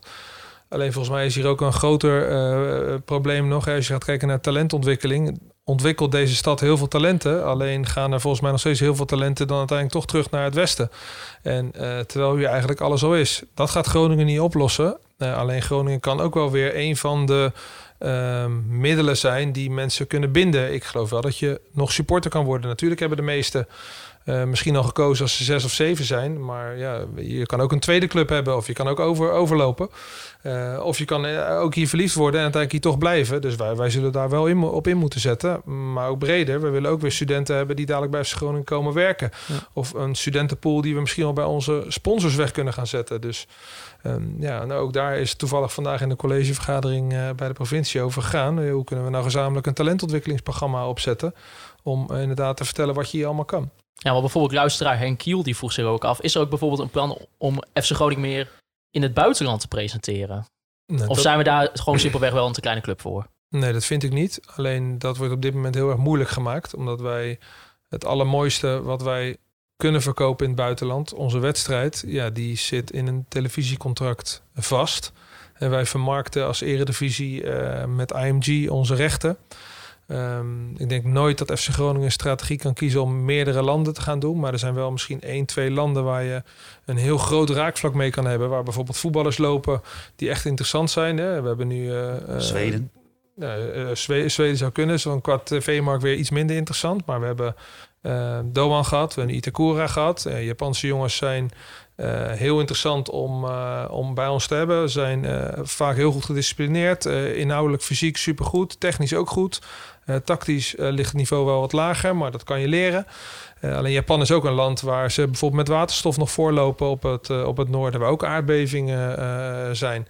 Alleen dan moet je wel de strategie zo kunnen doen dat je het heel goed doet. En nu zeg maar een vertegenwoordiger aannemen die wat sponsors daar gaat halen, dat levert overal niks op. Nee, en een Twitter-account in het Japans ook niet. Nee. Dus dat Nee. moet een bredere strategie Dus worden. eh, ik heb ook van Heerenveen gevolgd met eh, die Vietnamese Hou. spelers. Ja, Ja, eh, heel van leuk Hou dat je zo. 200.000 likes erbij krijgt, maar de vraag is wat ga je ermee doen? Ja. En eh, dan zou ik iedereen willen adviseren om te kijken hoe Ajax dat in China heeft gedaan. Die hebben gewoon heel veel geld tegenaan gegooid de eerste twee jaar. Veel Ja. geld gekost, maar die verdienen nu inmiddels eh, geld. Maar bijvoorbeeld een, een, een Henk, de steller van deze vraag, die zegt... Oh, ik zie geen Engelstalige versie van de site. Ik kan me herinneren dat toen ik met mijn eh, Zweedse huisgenoot naar FC Ja. Groningen wilde... Ja. dat hij niet wist hoe je Nee. een kaartje moest kopen voor FC Nee, maar dat is eh, een terecht punt. Dat zullen wij beter moeten doen. Daar ga ik ook vanuit dat eh, de online marketeer die we nu hebben aangenomen... ehm, ik verwacht wel binnen nu en eh, eh, laten we zeggen een jaar... een iets andere webshop en een iets andere website. Eentje eh. die er ook niet uitvliegt eh, als er eh, tegelijk een heleboel Ja. kaarten gekocht Ja, moeten maar worden. ja, dat, dat, is, eh, ja, dat, dat is wel essentieel, denk ik, ja. Maar dat zijn concrete de- voorbeelden trouwens. Danny. Buis dan de vertaling doen? Ah, is in Engels dus vast wel verbeterd af. Ja, dat denk ik ook. Dat denk ik ook. Dus kom- ja, en ik blijf er toch ook bij met dat achterland. Hè. Ik bedoel, dat is inderdaad, eh, wat Thijs ook al zei, Groningen echt een gigantisch achterland wat nog benut kan worden. Eh, en FC Groningen, je gaf het zelf ook aan, moet al meer zichtbaarder zijn. Dat kan eh, op commercieel vlak en natuurlijk op maatschappelijk vlak met het aanpakken eh, van bewegingsarmoede. En wat ik me toch eh, wel een beetje afvraag van, is het reëel of hebben jullie daar ook als FC Groningen simpelweg de mankracht voor om dat gehele achterland te gaan benutten? Als het ook aankomt bijvoorbeeld op het organiseren van de, van de beste evenementen eh, elke week, eh, in welke vorm dan ook. Er komt zoveel maatwerk bij. Is daar simpelweg ook genoeg mankracht voor om het zo allemaal bij elkaar te brengen? Nou, voor het evenement eh, wel. We hebben gewoon twee mensen die... jullie hebben Desiree aan tafel gehad. eh, maar we hebben ook nog zeg maar iemand, een, een zakelijke Desiree, die heet Marielle. Die doet het aan de zakelijke kant. Eh, dus eh, daar, daar heb ik heel veel vertrouwen in dat die dat gaat lukken. Eh, maatschappelijk zullen we flink moeten gaan groeien. Ehm, alleen daar is op dit moment gewoon in heel Nederland, eigenlijk in heel de wereld, heel veel geld voor beschikbaar. En vaak doen overheden dat nog bij zichzelf houden en gaan ze zelf een organisatie optuigen om uiteindelijk maatschappelijke problematiek in welke vorm dan ook op te gaan, te gaan lossen. En eh, waar ze in Rotterdam bijvoorbeeld al verder zijn dan in Groningen, eh, is dat ze dat vaak aan commerciële organisaties uitbesteden. En wij hebben als FC Groningen eenmaal het voordeel als je iemand met een pak met het embleem bij een school naar binnen stuurt, ja, die luisteren, eh, daar luisteren de kinderen beter naar dan naar papa en mama. Gaan jullie ook naar subsidies kijken dan? Ja, zeker, zeker, ja. ja. Want dat is ook wel onderdeel van de maatschappelijke partner. En misschien ook wel het focus op bewegingsarmoede. Nee, ja, Dat, dat is ook interessant. Kijk, als de één ding is wat de overheid graag wil oplossen, is het dat ook wel. Zeker, ja. Dus je komt ook op met dit verhaal kom je ook weer makkelijker daar binnen en praat je niet over, je praat wel over geld, maar je praat ook over geld dat we gaan investeren in de maatschappij. En wij doen dat om het beter te maken, maar wij hopen daar ook weer eh, meer mensen door te gaan bereiken. Heeft dat nog meegewogen in de keuze om echt die maatschappelijke pijlen heel erg op bewegingsarmoede te, te focussen? Nee, de, de, die keuze hebben we gemaakt omdat het richting gaf, omdat het past bij een sportclub. Wij bewegen dag in dag uit en daar staan wij voor. Ja, het bereiken van het achterland dus en dat eigenlijk laten groeien, dat, dat is, dat draagt denk ik ook bij dat we als Groningen misschien meer trots eh, op moeten zijn. Dat was ook een discussie, Hols, die jij een beetje opriep in de vorige Ja. aflevering. Grappig, want Ed, Ed P. Damio, die vond dat een hele interessante discussie. Die zegt, ja, het puntje trots over Groningen, da- ja, daar vind jij wel Ja, maar wat je, van. jij, eh, je merkt het gewoon in heel veel dingen in Groningen. Dat mensen... Kijk, tuurlijk eh, worden Groningers keihard genaaid met aardbevingsproblematiek. Dat is gewoon... Dat, dat, ja, die mensen die zitten in een huis met scheuren. Maar ik merk ook wel dat, s- mensen, dat ze soms iets te, te makkelijk... Nou, nee, dat is ook heel lullig om te zeggen van mensen die in een aardbevingsproblematiek zitten. Maar gewoon als geheel Groningers, dat het wat, wel, wel wat een beetje wat, wat gezapig is soms. Dat ik soms wel eens denk van, kom op man, een beetje, hupsakee, gast, er, gast erbij. Je Ja. bent gewoon, dit is gewoon een van de meest de, de, een van de regio's waar, waar je, als je zeg maar, eh, water op strooit, zeg maar, dat- waar de plantjes nog het hardst kunnen groeien. Ja, ja want, want Wouter, andere Wouter, jij zei zelf ook van... eh, eh, volgens mij tijdens de presentatie van het jaarplan eh, of iets van... eh, eh, Nieuwjaarsreceptie. schreeuw meer van de daken. Ja, dat, ik mis dat hier wel. Ja. Eh, Ik denk dat ik ook eh, nog steeds objectief ben. Ik heb heel lang in de Randstad gewoond en ik woon nu eh, bijna twee jaar hier. Ja, ik ben er echt op vooruit gegaan. Je, je hebt hier gewoon meer. Je hebt ook een geweldige stad, maar je kan zo de natuur in lopen. En men vindt dat eh, af en toe een beetje vreemd om dat te roepen, dat het hier ook wel heel erg mooi is. En eh, dat het hier ook heel erg leuk is. Terwijl ja, ik ben zo opgevoed dat als je dat dan vindt, dan moet je dat vooral zeggen. En dat mis ik wel eens. Ik had, eh, eh, eh, wij hebben als hobby thuis importeren wij wat wijn. Dat staat allemaal op de naam van mijn, mijn vrouw overigens uit Spanje en Portugal. en wij hadden pas mensen eten hier en die eh, zo de- deze wijn is echt lekker. Die is niet zuur. Dat vind ik ook echt passen bij. Dan denk ik, ja, ik zou dan zeggen, zo, ja, de smaken met hout lekker. En, maar hij vond hem echt lekker omdat hij niet zuur was. Aldus conforminder de podcast. Maar dat, die schroom mag er wel eens af. Ja. Ja. Want er is hier echt wel heel veel om trots op En te zijn. eh, wat gaan jullie doen om dat er bij de mensen uit te krijgen? Eh, nou, ik, weet Slaan. niet, ik weet niet of dat onze taak is om dat in heel Groningen op te gaan lossen. Maar ik denk wel dat wij ehm, bijvoorbeeld met content, maar eh, je- dat kan je heel groot, heel klein maken. Ik denk de komst van Arjen Robben. Daar was inderdaad geen schaamte meer om te roepen dat ze heel erg trots waren op dat Ja. iemand dit deed. Maar ook eh, Nou, kan daar- ik heel flauw zeggen dat content communicatie geen pijler was in het beleidsplan? Nee, is ondersteunend. Eh, heel belangrijk, maar is gewoon ondersteunend aan het Maar doel. ook daar is de richting de afgelopen, het afgelopen jaar al veranderd. De, de hele Ja. afdeling is op de schop gegaan. Ja. Ehm, ja, wat, wat eh, hebben jullie in de toekomst daarvoor plannen mee met die communicatiepijlen? Nou, ik, Ik zag dat vandaag de Iconic app eh, bijna begint er aan te Ja, ja, ja, ja. Nee, ja, dat klopt. Ik, ik verwacht dat, eh, dat onze eh contentafdeling zal gaan groeien. Ook omdat ehm, eh, je wil je verhaal gaan vertellen en dat wil je op een manier doen die past. Ehm, daar komt ook wel een stukje trots bij terug. Als je kijkt hoe Da Cruz is gepresenteerd en hoe eh Paulos nu is gepresenteerd. Ja, daar zitten stukken van de stad in. Ehm, volgend jaar bestaan we 50 jaar. Daar wil je ook dat verhaal gaan vertellen. Eh, maar uiteindelijk is dat ook gewoon een commercieel eh, verdienmodel. Hè? Eh, Want we hebben zo'n bereik. En dan kom ik weer terug op Ajax. Die doet het fantastisch. Ehm, ja, uiteindelijk kan je dat ook weer gaan vermarkten. Om dat, om Ja, dat groter Maar te dan moet de toon natuurlijk wel goed zijn. Zeker, ja. Want die, die toon, dat... Kijk, dat bedoel ik elke keer als wij zeggen... ja, communicatie komt niet terug in het beleidsplan. Ja. Dat was natuurlijk bij uitstek een plek geweest om te zeggen... van dit is de toon die wij willen uitdragen. En misschien is is dat de is algemene toon van, Ja. het, van het beleidsplan. Eh, maar hoe gaat zich dat verdragen in de communicatie? Ja, dat zal verschillend zijn. Ook die is per pijler weer verschillend. Ik denk ook dat je ziet dat we veel meer beelden delen van spelers. Hè? Als spelers een goede wedstrijd hebben gespeeld. De, de negende goal van onze nummer negen. Ja, dat zat niet eerst in het systeem om dat te gaan vertellen. Maar ook daar moeten we natuurlijk aandacht aan gaan besteden. En eh, vandaag heb je als goed is ook een filmpje gezien van de Business Club... waarin de sponsors werden voorgesteld. Ja, dat heeft weer te maken met het beste en goed verbindende platform. Die mensen hebben nu een platform gekregen. Die Ja. zijn nieuw bij de club. Die weten hoe dat ziet. En ja, communicatie is heel belangrijk, ondersteunend, maar net zo belangrijk als een hele goede Maar grasmat, ik heb- die we ook niet hebben genoemd in het beleidsplan. Want zonder goede grasmat kunnen we namelijk ook goed voetbal Nee, spelen. oké, maar ik heb bijvoorbeeld nog geen eh, Sky Sports documentaire over Arjen Robben en de terugkeer van Nee. Arjen Robben gezien. Nee. Dus dat zijn wel van die dingen dat ik denk, als je naar andere clubs gaat kijken, wat doen die goed? Ja. Ja, daar is gewoon... In Engeland heeft iedereen een, een bus met Ajax. Nou, ook het gevoel dat heel Nederland eh, eh, Ajax een warm hart Ja. toedraagt. Nou, ik zou ze uitnodigen om een keer naar Nederland te komen.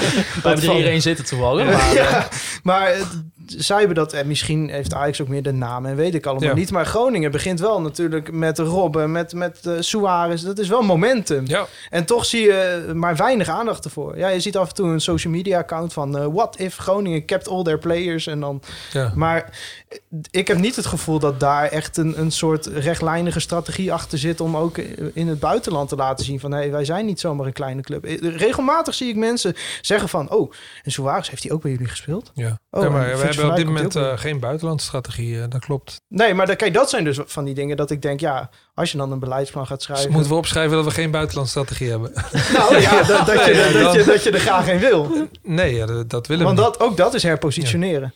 Ja, ja maar dan, dan kan je hem heel breed maken. Kijk, en Ik denk als wij samen een beleidsplan hadden gemaakt, dan was die voor jou 2000 pagina's geweest. en, die van, en die van mij 35.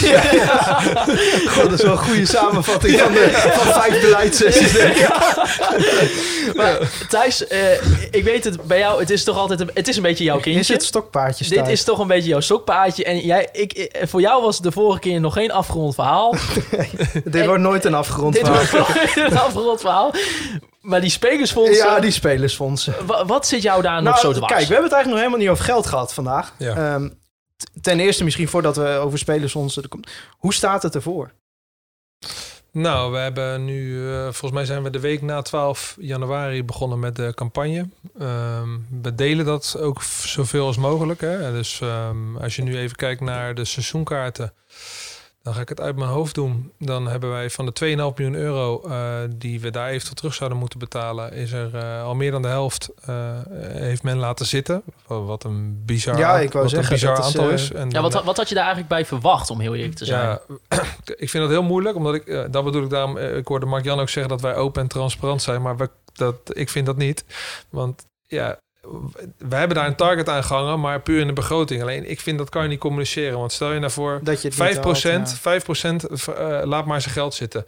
Ja, moet je dan teleurgesteld zijn? Want uiteindelijk hebben die 5% wel de club geholpen. Dus hier ja, is wel een goed of slecht in, maar kan je niet een goed of slecht benoemen. Nee. Nee, maar, je maar- mag ervan uitgaan dat wat we, waar we in de begroting rekening mee hebben gehouden, dat is al lang overtroffen. Alleen ja, we hebben ook nog steeds 4000 mensen die, eh, ehm, die wel moeten reageren. En als we die steun ook krijgen, ja, dan betekent dat dat zaken eh, als de selectie, maar ook investeringen in het stadion, hè, waar ook deze en Matthias over hebben, van videowalls tot en met eh, systemen van licht, Ja. geluid, dat gaat allemaal Maar als we sneller. het over toon hebben, hè, het, Ja. het is, ik krijg dus niet het gevoel als, want kijk, eh, compensatie was voor mij was het duidelijk van, nou dat ga Ja. ik doen, klaar. Maar er zijn natuurlijk ook mensen die een beetje mee zitten, ja, moet dat nou, moet dat nou, moet dat nou. Maar Plus als je het je zo zou brengen van, je hebt direct invloed eigenlijk Ja. op gewoon hoe de club er over een jaar en misschien wel vijf jaar voor staat. Ja. Is dat niet iets van... Kijk, want in het begin, het moest uiteindelijk vanuit de supportsvereniging komen... dat die compensatieregeling al vroeg online stond. Ja, maar de lijn die je loopt... Of, Ja. En, en het stond ergens weggestopt op de website. Het is niet alsof er een enorme Dat counter... hebben, we, dat hebben we bewust gedaan. Ja, maar dat- dat is toch bescheidenheid op zo'n moment. Onderschat je daarmee ook niet een klein beetje... De, dat de, want je ziet nu hoeveel draagvlak er is. Ja, maar ik denk ook dat we heel goed de boodschap hebben kunnen verkondigen dat als je het niet kan missen, dat we dat ook heel goed begrijpen. Ja, Want dat is wel de situatie. Hè. Eh, Jullie zullen ongetwijfeld in je omgeving ook mensen spreken die het thuis moeilijk hebben, die eh, een baan zijn verloren. Die, eh, nou, kijk waar we nu zitten. Deze tent is al meer dan vijf maanden dicht. ja. Eh, ja, moet je dan zeggen, ja, het gaat alleen maar over de ambitie en binnen een jaar en binnen vijf jaar kan je dit. Ja, dat is wel waar. Alleen ja, die keuze moet je wel zelf maken. Ik vond de toon fijn die we nu gekozen hebben. Misschien is het bescheiden. Eh, ik vind het vooral reëel. ja. Eh, wat, wat, wat, wat ook bij ons past. Eh, alleen als je terug gaat naar de cijfers, ja, dan zijn die eh, geweldig. En aan de sponsorkant hebben we ehm, nu uit mijn hoofd een kleine 70 bedrijven bezocht. We hebben meer bedrijven bezocht, maar van 70 bedrijven al de resultaten ook. Er zijn er 500, toch? binnen Zo. 517, ja. Ja. En ehm, ja, dat la- lag op een belachelijk hoog percentage. Ja. Eh, maar dat zal niet realistisch zijn, omdat we hebben langer de tijd voor nodig. Maar als dat op die manier doorgaat, ja. eh, Dus eigenlijk... en er wordt perspectief geboden, dan, dan kan het ook zijn dat wij hier heel goed doorheen komen. Dus eigenlijk, eh, als je gaat kijken naar de situatie, staat het er goed voor. Ja. Kijk, het staat er niet zo goed voor als dat eh, er geen pandemie was geweest. Maar gezien de Nee, situatie... ik, denk, ik denk dat wij dit jaar eh, zonder pandemie eh, echt een enorme boost hadden gehad. ja, oké. nou ja, Dan dat- komt een stukje door dat- denk ik. Ja, dat ligt helaas buiten je. Ja. maar als we naar de komende jaren gaan kijken. ehm jij hebt in een stuk in de Voetbal International ge- gezegd dat dat spelersfonds, die stichting Vrienden van FC Groningen, eh, tegen een heel billijk tarief, dat moet je er altijd bij zeggen. Dat is tot 2030 hopen jullie daar klaar mee te zijn. Nee, dat is de, was de conclusie van de journalist. Als je elk jaar vijf ton aflost, dat we nu doen, dan ben je in 2030 Ja, oké, maar de ambitie is wel om dat sneller te doen. Wordt er bijvoorbeeld ook gekeken naar eh spelersfonds aandelen? Zo'n constructie. Nee, eh, uiteindelijk zullen we dadelijk wel moeten gaan kijken naar hoe wij als hele club georganiseerd zijn en hoe je kapitaalpositie is. Hè. Toen we Ehm, begonnen was er een eh, schuldpositie van een kleine 14 miljoen. Hè, wa- wat natuurlijk veel is. Nou, daar hebben we vorig jaar een Meer stap dan de in- helft van je omzet. Da- da- ja, daar hebben we een stap in gemaakt door in ieder geval vorig jaar 4 miljoen eh, af te lossen. Dit jaar zullen we waarschijnlijk ook alweer een stukje aflossen, omdat we die ook die afspraak hebben gemaakt met, eh, met het investeringsfonds. Eh, alleen ja, in de ideaalsituatie eh, hou je al het geld wat je verdient, met name aan de transferkant, hou Ja. je binnenboord. En ja, eh, Ja, want ik zit nu even te en- denken. En, eh, de strategie is ook bepaald, die bepaalt ook daardoor. Ja, stel je voor dat wij vier, vijf, eh, eh, vier, vijf spelers hebben die dadelijk echt gaan accelereren. Hè. Het zou zomaar kunnen. nou, je Kijk- hebt kijk ze al bijna. Want ik, ik- wij hadden... nou, dat is een beetje de waan van de dag, maar ik begrijp wat je bedoelt. Nou, Eh, er staat Suslov, kapitaal op het veld. Ja, maar dat is ook een bewuste keuze geweest. Hè. De, die mix van ervaring, talent, transferwaarde, die, die, Ja, maar die hebben we nu goed voor het is wel jammer ik. dat je daar nu een percentage van dus aan een, een fonds moet afstaan. Ja, maar aan de andere kant was er, je- dan moet je 15 jaar terugkijken, was er ook veel minder geweest als die mensen er niet waren geweest. Nee, precies. Nee, Ja. maar, want ik vind op zich een, een spelersfonds hoeft ook niet gek te zijn. En volgens mij is het spelersfonds wat er nu zit betekent best wel gewoon een redelijk billig tarief. Ja. Er is natuurlijk afgelost met dat, dat pronkje wel Soccer Invest fonds. Dat, is nu, eh, dat is nu helemaal klaar. Ja. Dat was tegen een tarief waar eh, volgens mij wat minder eh, vrolijk tegen aangekeken werd. Nee, dat was hoger dan het huidige. eh, ja, precies. Dus dat was tarief, echt ja. met, een, met een hoger rendement Ja. dan... eh, maar ook dan daar geldt weer hetzelfde voor. Eh, zoals ik de situatie kan inschatten toen, had Doan niet bij Groningen gespeeld als die mensen er niet waren. Nee, precies. Maar goed, een, een spelersfonds, eh, het ligt er. Ja. Het is er. En eh, nou ja, het is dan kennelijk de conclusie van de journalist geweest... van die wil je in 2030 eh aflossen. Ja, als wij dit tempo aanhouden, ja, dan los je elk jaar vijf ton af. Dus maar dan- is er een ambitie om dat sneller te gaan doen? Nou, ja, uiteindelijk is wel de ambitie om eh, eh, het eigen vermogen daarin op te gaan bouwen. En, en dat gaat sneller als je meer geld van met name transfers binnenboord kan gaan houden. Alleen ja, op dit moment hebben we niet een concreet iets. En stel je voor, we hebben wel een concreet iets. Dan gaan we dat eerst bespreken ook met de investeerders. Want die moeten dat in ieder geval uit onze mond horen. Ik, ik, eh, sprak met, eh, met in, in voorbereiding van eh, Lekker, de- ja. deze... Er komt wat drinken op tafel. Ja. In voorbereiding van deze serie... eh, sprak ik met, eh, met iemand die ook verstand heeft van, eh, van dat soort constructies en van eh beleidsplan in het algemeen. En die vroeg ook als supporter van ja, waarom kan ik als supporter niet participeren in dat spelersfonds? Nou, omdat de opzet, eh, ik weet niet hoeveel geld die eh, supporter heeft, maar omdat de opzet nu was dat je een, eh, ja, vanaf 50.000 euro daarin kan participeren. En dat kan je ook groter maken. Je kan daar, je kan daar een heel groot fonds op zetten van, van dat je vanaf een tientje of vanaf 15 euro eh, wat kan doen. Je kan naar een Duits verenigingsmodel gaan kijken. Daar zijn heel veel opties. voor. Daar gaan, daar gaan we ook op termijn wel naar kijken hoe we dat het beste kunnen gaan organiseren. Maar er is op korte termijn niet een, een concreet plan waarmee je zegt daarmee lossen dat spelersfonds af. Nee. Want het is wel iets wat natuurlijk aan de financiële kant boven de club hangt. Eh, ja, dat klopt. Ja. En, eh, maar op dit moment is dat er niet. En ja, dat kan heel snel veranderen. Want als je twee enorme klappers in de zomer eh, maakt, ja, dan, en je hebt ineens veel meer geld. Kijk, bij AZ is het ook zo begonnen. Die verkocht eh, Vincent Janssen voor over de 20 miljoen. Ja. Ja, eh, de- dan, de dan moeten wij wel even weer terug naar de tekentafel als dat bij ons gebeurt. Wat wij dan gaan doen. Ja. Ja, bij financiën in het algemeen en bij het budget. Hè, de, het doel is natuurlijk om structureel aan te kunnen haken bij de subtop met het oog op Europees voetbal. Ehm, daarbij wordt toch vaak de vergelijking gemaakt met FC Utrecht en Vitesse. En daarbij gaf je ook aan van nou, dat gat ehm, is groot. Ja. Hoe groot is deze achterstand precies? En is het beleidsplan, biedt dat genoeg reële mogelijkheden om te kunnen aanhaken uiteindelijk bij dat soort clubs zonder een externe financierder? Het beleidsplan eh, is de, ga nog eens zeggen, is de richting waar we naartoe willen. Eh, uiteindelijk ligt daaronder natuurlijk gewoon de begroting. En het gat is, is groot. Ja, eh, wij krijgen elk jaar een overzicht wat iedereen uitgeeft daarin. En Vitesse zat vorig jaar op het dubbele spelersbudget van FC Groningen. Wij hebben ook gezegd, door de manier van werken, onze performanceafdeling, onze faciliteiten, onze opleiding, denken wij niet dat wij hetzelfde budget moeten hebben. We denken ook dat als we iets hoger kunnen zijn... en we hebben weer die mooie mix van ervaring, van transfer... eh, van, sorry, transferwaarde, talent... eh, dat we ook met onze manier van werken het verschil kunnen gaan maken. Alleen ja, het dubbele eh, wegwerken met alleen een manier van werken... dat gaat niet lukken. Die verhouding zullen we wel iets beter in balans moeten brengen. Dus wij moeten elk jaar gaan groeien. Dus dat betekent hè, dat grootste en best verbindende platform... dat staat voor een groei, een omzetgroei elk jaar van X. En die omzetgroei, die moeten door die efficiënte organisatie... zoveel mogelijk in voetbal kunnen stoppen. Dus volgend jaar, hoe gek het ook klinkt misschien, eh, als wij hopelijk perspectief krijgen van de regering, ja, gaat wel bij ons de targets in ieder geval op groei zitten. Dus wij zullen volgend jaar meer sponsors binnen moeten halen, meer seizoenkaarten moeten verkopen, meer mensen naar het stadion moeten trekken om uiteindelijk meer geld aan voetbal uit te kunnen geven. Ja, want eh, op zich, eh, zo'n aankoop als Paulo's Abraham in, in dit geval, dat past wel. Misschien dat dat is, dat is niet een aankoop wat het Groningen van de afgelopen vijf jaar heel snel zou doen. Nee, maar dat past wel bij de visie dat we transferwaarde op het veld willen hebben. En eh, je kan financieren vanuit het potje geld. Ik heb dat ook uitgelegd in de Q&A. Het potje geld wat je op de bank hebt staan.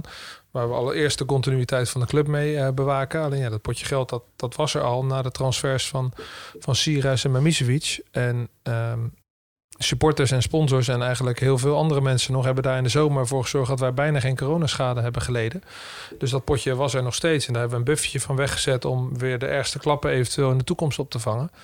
Maar ja, als Paulus of als Jurgen of als Goedmanson of Suslov of Van Kaam een succes gaat worden, ja, dat is voor een voetbalclub de snelste manier om geld te verdienen. Maar ook om te presteren. Goede spelers die hebben en waarde en die voegen een zesde plek als we daar zouden kunnen eindigen. Dat betekent voor ons heel veel Ja. dit jaar. En dat ook, echt heel veel. zeker met oog op tv-geld eh, natuurlijk. ja, goed, maar dan- ook vind ik ook de uitstraling. Je kwalificeert voor de play-offs. Je hebt een unieke kans. Je hoeft maar twee wedstrijden te winnen en je kan Europees voetbal halen in plaats van vier.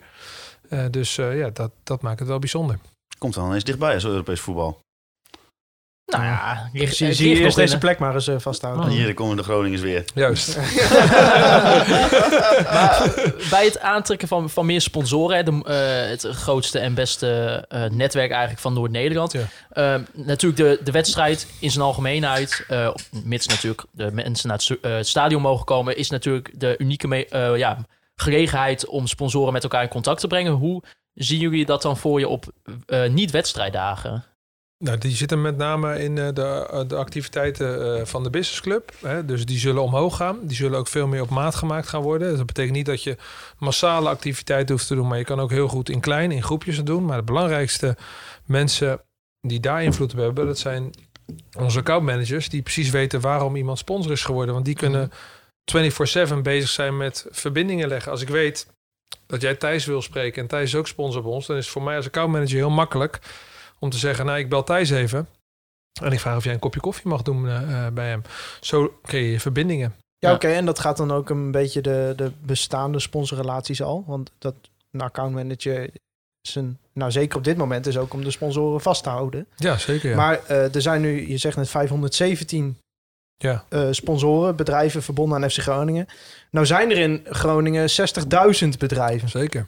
Hoe ga je die andere 59.500 bedrijven hebben? Ik denk niet dat ze allemaal gaan eh, komen. Dan moet die derde ring sowieso komen, Ja. denk ik. Nou, ook daar, komt, ook daar wordt het weer belangrijk van... oké, waarom zou je bij een voetbalclub eh, willen komen? Hè, wat, wat wij op dit moment heel matig doen... is het, het nieuw business halen uit bestaande business. Dus eh, nou, een brugje naar Excelsior te slaan... daar haalden wij 85% van de nieuwe sponsoren uit bestaande sponsoren... omdat men tevreden was en je, eh, wij zeg maar zo'n verhaal hadden afgestemd... dat de laatste vraag van een sponsorgesprek altijd was: ja, ik voel wel dat je tevreden bent. Eh, heb je nog iemand in jouw netwerk zitten die dit ook leuk vindt? Ja, dan gaan we door. Maar bij Groningen is het groter. We hebben inmiddels ook een aantal mensen van de oude mediaafdeling, Hattrick Mediaafdeling overgenomen, die bijvoorbeeld ja, koud bellen. Eh, en als je dat op een hele normale manier doet en ook daar een keer vraagt of je een kopje koffie mag komen drinken om uit te leggen wat voor mogelijkheden wij allemaal hebben om je netwerk te vergroten, klanten mee te nemen, dan zullen wij daar ook gaan groeien. Belangrijk dat de database marketeer er is, want die heeft een kaart dat die, wat die 60.000 bedrijven zijn. Wat het profiel is wat past eh, eh, bij ons. Dus daar is, is een hele strategie Ja, maar voor is, klaar. is dan netwerk het enige wat je die sponsoren te bieden hebt? Nee, je biedt netwerk is, is één. Eh, je biedt een volgens mij unieke beleving één keer in twee weken bij een, eh, bij een wedstrijd toe, waar je klanten mee eh, naartoe kan nemen. We hebben een heel contentplatform. Hè. Als je groter wil, wil investeren, dan kan je overgaan naar de partnership afdeling, waarin je ja, dan gaan we heel veel toe naar maatwerk. Hè. Daar zijn zoveel verschillende doelstellingen eh, te bedenken. Eh, er zijn bedrijven die graag eh, inderdaad de supporters willen gaan bereiken. Ja, hoe, hoe ga je dat doen? Er zijn bedrijven die exposure willen gaan genereren, die naamsbekendheid willen gaan genereren. Dat wordt zo erg maatwerk. Dat is wel moeilijk om dat nu in één... Ja, Concreet nee, iets te gaan, eh. We zijn ook al 1 uur en eh, 8 minuten bezig. Dat geeft niet. We hebben geen avondklok meer. Nee, vandaag Maar- niet. Ja, nou, inderdaad, eh, overige evenementen. eh, dus ook inderdaad voor sponsoren. Maar ik, ik vroeg me ook af hoe... Want dat ben ik vergeten eigenlijk om te vragen tijdens de podcast van Matthias... eh, met Matthias en met Desiree. Ja. Is wat voor overige evenementen zou je nog meer kunnen organiseren? Bijvoorbeeld in het stadion. Want, ehm, Of om het stadion. Concerten want- kan niet, want, hè? Want ik heb bijvoorbeeld... Concerten kan wel, maar is Wat- wel moeilijk. Want ik, Ja. wat ik bijvoorbeeld een, eh, een goed voorbeeld vond, was in dit geval... eh, was tijdens Oud en Nieuw dat er een livestream was van Ja. eh Kopjek. Het eh, house en techno, die house en techno fest, eh, ja, Ja. feest te organiseren. Ja. Zie je zelfs dat bijvoorbeeld voor je? Dat, eh, dat ik een keer naar een festival kan in het stadion? Of eh, moet ik dat, eh, is, is dat een droom? Nee, ja, dan kom je denk ik wel snel terug op de concerten. hè. Is, ik heb ook die discussie natuurlijk gevolgd in de podcast. Kijk, het stadion is met een reden eh, zo neergezet. En dat was met name budgetair. Eh, het is commercieel niet het beste stadion om zeg maar te gaan eh, vermarkten. Alleen eh, je, je kan binnen de mogelijkheden wel heel veel. Eh, corona heeft ook, geloof ik, eh, 17 diploma-uitreikingen dit jaar gebracht op de middenstip. Ja, dat is ook iets als corona weg is dadelijk. Is het leuk om in een stoffige aula je diploma te krijgen of op de middenstip bij FC Groningen. Dat zijn evenementen die kunnen we gewoon draaien. En dan kunnen we zelfs nog een afsluitend feest er nu aan koppelen daarna als corona weg is. En dat kunnen wij natuurlijk ook gewoon Ja, eh, want het stadion staat natuurlijk eh, op 14 dagen, 13 dagen in principe leeg. Nou, zijn, jullie werken er, maar eh, Ja, qua evenementen gebeurt er natuurlijk... Ja, we hebben 20 wedstrijden Ja. en je hebt 345 dagen om het op een andere manier te vullen. En daarom hebben we ook de horeca in eigen beheer genomen. En bepalen we ook die strategie richting eh, ehm, overheid, commerciële bedrijven dadelijk om, om die propositie waarmee we aan tafel komen veel breder te maken. Wij kunnen nu inderdaad het verhaal vertellen over het netwerk, over het afnemen van business seats, exposure. Maar we kunnen ook vragen, ja, waar doe jij je vergaderingen houden? Waar hou je bedrijfsfeestjes? Want dat is voor ons interessant om die op de club te gaan houden. Ja, nou ja, ik was er toch gewoon even benieuwd naar. Omdat volgens mij, eh, Thijs en ik hebben het wel eens gezegd... Wat lijkt het een keer mooi om in een andere setting misschien gewoon eh, ja, te zuipen op eh, in het stadion. ja, Wij zaten aan een, een enorm feest eh, voor de 50ste jubileum. Het, Ja, eh, hebben we het ook wel over gehad, maar dat hebben ze eerder gedaan. Dat was geen succes. eh. Oh, nou ja, hè? Eh, wie- weet. maar het, eh, een concert kan, eh, alleen het vergt wel wat kosten. Dus het businessmodel moet wel echt interessant zijn.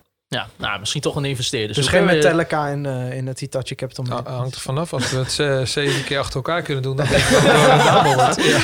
Ja, dan weet ik niet of dat helemaal reëel is. Eh, en, en over dat, die, uiteindelijk de uitwerking van het beleidsplan. Ehm, zijn er ook momenten eh, die in de toekomst gaan volgen... waarin wij ook als supporters eh, wat meer kunnen meekijken... met concrete zaken van de uitvoering daarvan?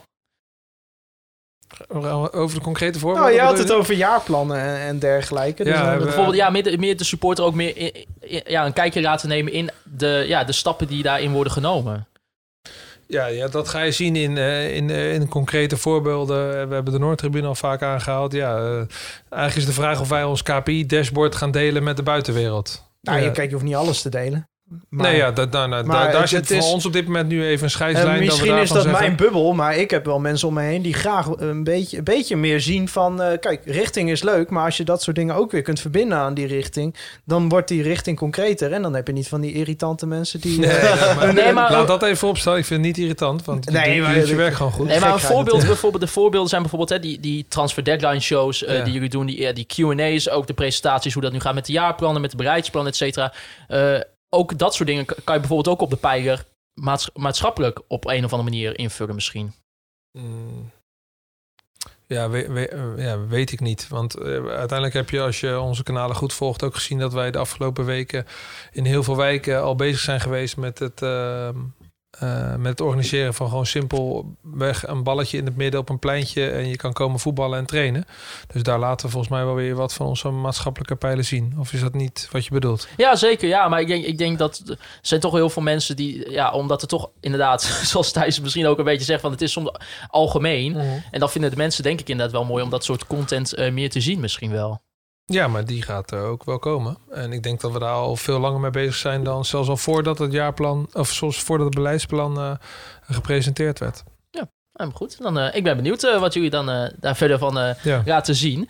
Even kijken, want we zitten, ja, we zi- zitten natuurlijk, natuurlijk al een uur en twaalf minuten op te nemen. Wat ik ook nog wel een interessante vraag vond, want dat hebben we ook eigenlijk helemaal niet echt besproken, is die kwam van Ruud Beens. Die had het eigenlijk over onze nieuwe kledingsponsor, of de kledingpartnership, Robij. Ja. Ehm, die vroeg, wilde FC Groningen niet door met Puma of andersom? En welke criteria gebruiken jullie met het aangaan van een kledingpartnership? En op basis van, eh, ja, waarvan hebben jullie uiteindelijk dus voor erbij gekozen? Wij vonden Puma een, eh, echt een mooi merk. Ehm, we hadden wel wat kritiek op met name de designs. Hè. We willen graag eh, daar meer invloed op kunnen hebben. En we hebben ook met de supportersgroepering ehm, geprobeerd het thuis- en het uitshirt elke keer daarin te gaan maken. Nou, dat was twee keer geen succes. Eh, Puma kon niet dezelfde voorwaarden bieden als die ze nu boden. En uiteindelijk is, ehm, hebben we daarna gezegd... oké, dan gaan we, als je dat niet kan bieden... gaan we met andere partijen in gesprek... waar je wel onderdeel van kan zijn. Nou, daarin hebben zij meegedaan. zijn er meerdere partijen gekomen. En uiteindelijk heeft Robij het plaatje ja, daarin veel beter ingevuld. Eh, want daar hebben we wel... Zij kunnen qua designs gewoon eh, meer, ook qua productie ook meer. En het is uiteindelijk ook voor ons financieel interessanter. Want en zowel de inkoop als de sponsorkant... Ja, zit wat meer marge op ook, geloof ik. Hè? Ja, op de shirt. ja. En wij, wij vinden ook wel dat Robij een, ehm, een stap heeft gemaakt ten opzichte van vijf, zes jaar geleden. Eh, er zitten wat andere designs bij. Eh ze zijn dus ook meer de lifestyle kant op gegaan. Ik weet niet of jullie toevallig Banlieue kennen. Ja, zeker. Nou ja, Ja, nee, Wij wij al, eh, eh, wij zijn voor. Een Ja. FC Groningen met Nee. Banlieue-lijn. Ja, wij moeten ve- ve- veel meer specifiek eh, ook meer eh, die doelgroep gaan aanspreken. En kijk, ik had dat shirt, dat derde shirt van Sparta, nooit van mijn leven gekocht, omdat ik het spuug lelijk vind. oh, ik had hem wel gekocht. Ja, Ja, ja. tuurlijk. ja. Nee, ja, Daar ga je maar, alweer. maar, maar omdat het, het was binnen een dag uitverkocht. Ja. En dus, dus dat is een hele andere doelgroep. En daar moet je ook gewoon op in kunnen spelen. En daar is Puma, denk ik, net te groot voor. Ja, je hebt wat meer bewegingsruimte, zou je dat Ja. zo kunnen Maar is zeggen. daar, is daar bijvoorbeeld wel ook een idee vanuit jullie voor om bijvoorbeeld inderdaad zo'n derde shirt te laten ontwerpen met eh, bijvoorbeeld een Ge- eh, Gronings eh, kledingmerk? Ik, eh, nou, ik, ik, ik kan even wat ideeën. Je hebt bijvoorbeeld 4x4. Ik zal maten inhuren. Ja, nee, maar bijvoorbeeld zijn, zijn er wel dat soort ideeën om dat met dat soort externe partijen misschien een derde shirt te ontwerpen? Laat je verrassen de aankomende jaren. Dat dacht ik. Ja. Eh, ik, eh, ik ben benieuwd en eh, hij, kon het Toch nog primeur gejaagd, ja, we zijn toch nog een beetje aan het primeur jagen. Ja, hij moet nog natuurlijk door de Maarten Siepelkeuring komen. Dus, Ja, ja, dat, dat wordt- Nou, ik, elke keer als het over shirts gaat, dan krijg ik berichten van mensen die de nieuwe shirts al hebben gezien. Die zeggen, oh jongen, dit is zo mooi, zo mooi. Ja. Bericht aan die mensen, laat me een keer zien dan. Want ze hebben het nog niet laten zien. Nee, nee, Ah, ja. nee, dat zijn allemaal eh, discrete mensen. Dus. Eh, nee, ja, de, ja, ja, het is dus geen geheim. Thuis, voor het eerste en tweede shirt thuis en uit, die hebben echt de supporters helemaal ontworpen. derde shirt hebben we ook al 50 een en ander aan geruchten over gehoord. Maar goed, dat zal zich eh, vast in de toekomst... eh, ik probeer het uit hem te krijgen. Maar, ja, het is niet gelukt. nee, dan, komt, ja, dan wordt, het zo. wordt dat ook gewoon weer een beetje rond de zomer weer gepresenteerd? Ja, liever ietsje eerder. In, in combinatie ook met de juiste bestelling, dat ze ook binnen zijn. Ja, want... twee jaar dan moet je niet in één keer Suarez terughalen, Nee, want dan nee, kan er weer een extra bestelling. Ja, nee, eh, maar eh, als het goed is en er komen geen gekke COVID-dingen onderweg, dan moet het allemaal op tijd zijn. Nee, ja, ja, en misschien toch een beetje als afsluitende vraag dan ook. ja, die, die komende maanden, het, het staat er financieel dus toch beter voor dan jullie misschien hadden gedacht. Eh, Gehoopt. ja, gehoopt. Eh het seizoen Nee, we 2021. hadden dit wel gehoopt. Dan moeten we even dit Ja. allemaal Ja, nee, Ja, nee, natuurlijk.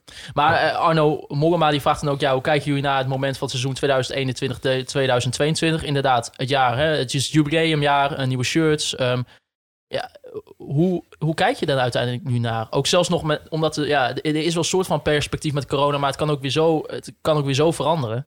Nee, ik vind geen, eh, dat we geen perspectief hebben op dit moment. Dat is ook de grootste zorg. Ja. Nee, dat, eh, ja. Ja eh, ik Zowel zou het heel graag willen zeggen, maar ik zou zo graag tegen iedereen willen vertellen dat we in ieder geval een augustus stadion in kunnen. Zo. Alleen ja, Ja, maar dat je kun je weet nu het gewoon niet. uitspreken. nee, dat gaat Maar niet. jij hebt eh, vorig jaar op een gegeven moment gezegd van ja, als we dan niet kunnen voetballen, dan hebben we echt een groot probleem. Of Ja. we niet kunnen voetballen met publiek. Is dat nog steeds zo? Ja, want ik denk uiteindelijk, je, je komt dadelijk weer op het moment van ja, hoeveel mensen gaan als ze geen perspectief hebben, wel een seizoenkaart Ja. afnemen, wel een Ja. sponsorcontract verlengen. En dan eh, hebben wij met z'n allen echt de afgelopen twee jaar een stap gemaakt. Maar ik, voordat ik hier naar binnen stapte, had ik eh, een andere club aan de, aan, de, aan de lijn, waar ik even niet de naam van noem. Ja, en die zitten vanuit een andere financiële positie. En eh, die zeggen, ja, als wij het perspectief niet hebben, dan, dan valt onze grootste bron van inkomsten gewoon Ja. weg. Ja, en wij kunnen niet de belofte doen om het terug te betalen, want dan hebben we gewoon een probleem. Is dat ook waarom jullie nog een beetje terughoudend zijn met die seizoenkaartcampagne? Nee, nee, want daar wilden we echt, daar willen we iets van perspectief voor hebben. En Ja. Kijk, stel Nee, maar dat bedoel dus te zeggen, We is- krijgen het in april wel, ehm, dan is dat de, het juiste moment. En we willen ook een campagne hebben die niet eh, een week gaat duren.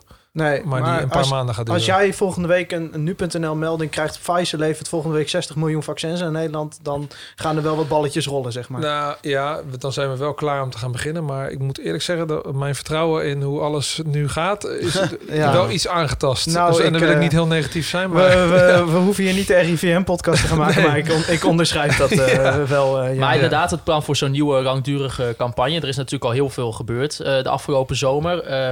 Eh, ja, zi- zijn er echt al concrete plannen hoe jullie het nu gaan aanpakken? Want ja, er is al inderdaad al zoveel gebeurd. Hoe ga je toch proberen te verzorgen dat mensen dat nog een tweede keer doen... en om misschien ook op een nieuwe manier die campagne in te vullen? Nou, ik denk eh, dat hè, dat is het onderdeel van het, van het grotere verhaal. Uh, dat proef je het vertrouwen in, ehm, in het beleidsplan, vertrouwen in het elftal wat er nu staat, vertrouwen in de toekomst. Dat als je dadelijk weer dingetjes mag, dat men toch ook wel achter is gekomen dat we het heel erg missen om naar het stadion te gaan. Ik denk wel dat hè, uh, waar je de vorige campagne enorm uh, draaide eigenlijk op initiatieven van, van anderen die wij hebben gefaciliteerd. De, verwacht ik nu dat wij meer zelf moeten gaan doen. Wat ik ook logisch vind. Dus wij zullen zelf de provincie ingaan. Zelf naar onze seizoenkaarthouders toe gaan. Zelf naar onze sponsors toe gaan. En gaan daar heel veel over vertellen en laten zien. En dat wordt in ieder geval de rode draad van de campagne. Je kan hopelijk dadelijk niet meer om samen naar de grote markt heen.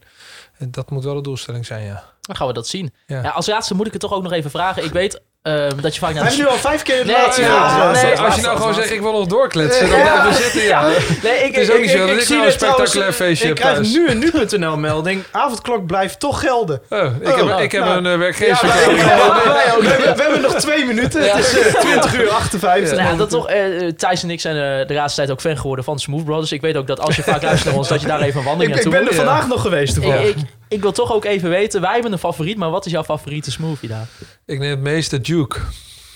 Die heb ik vorige week ook gehad, die vond ik ook lekker. Ja, Wat maar is de dat Ray, Ray vind ik ook heel lekker. Maar Want welke vond jij ook alweer zo vies thuis? De Prince.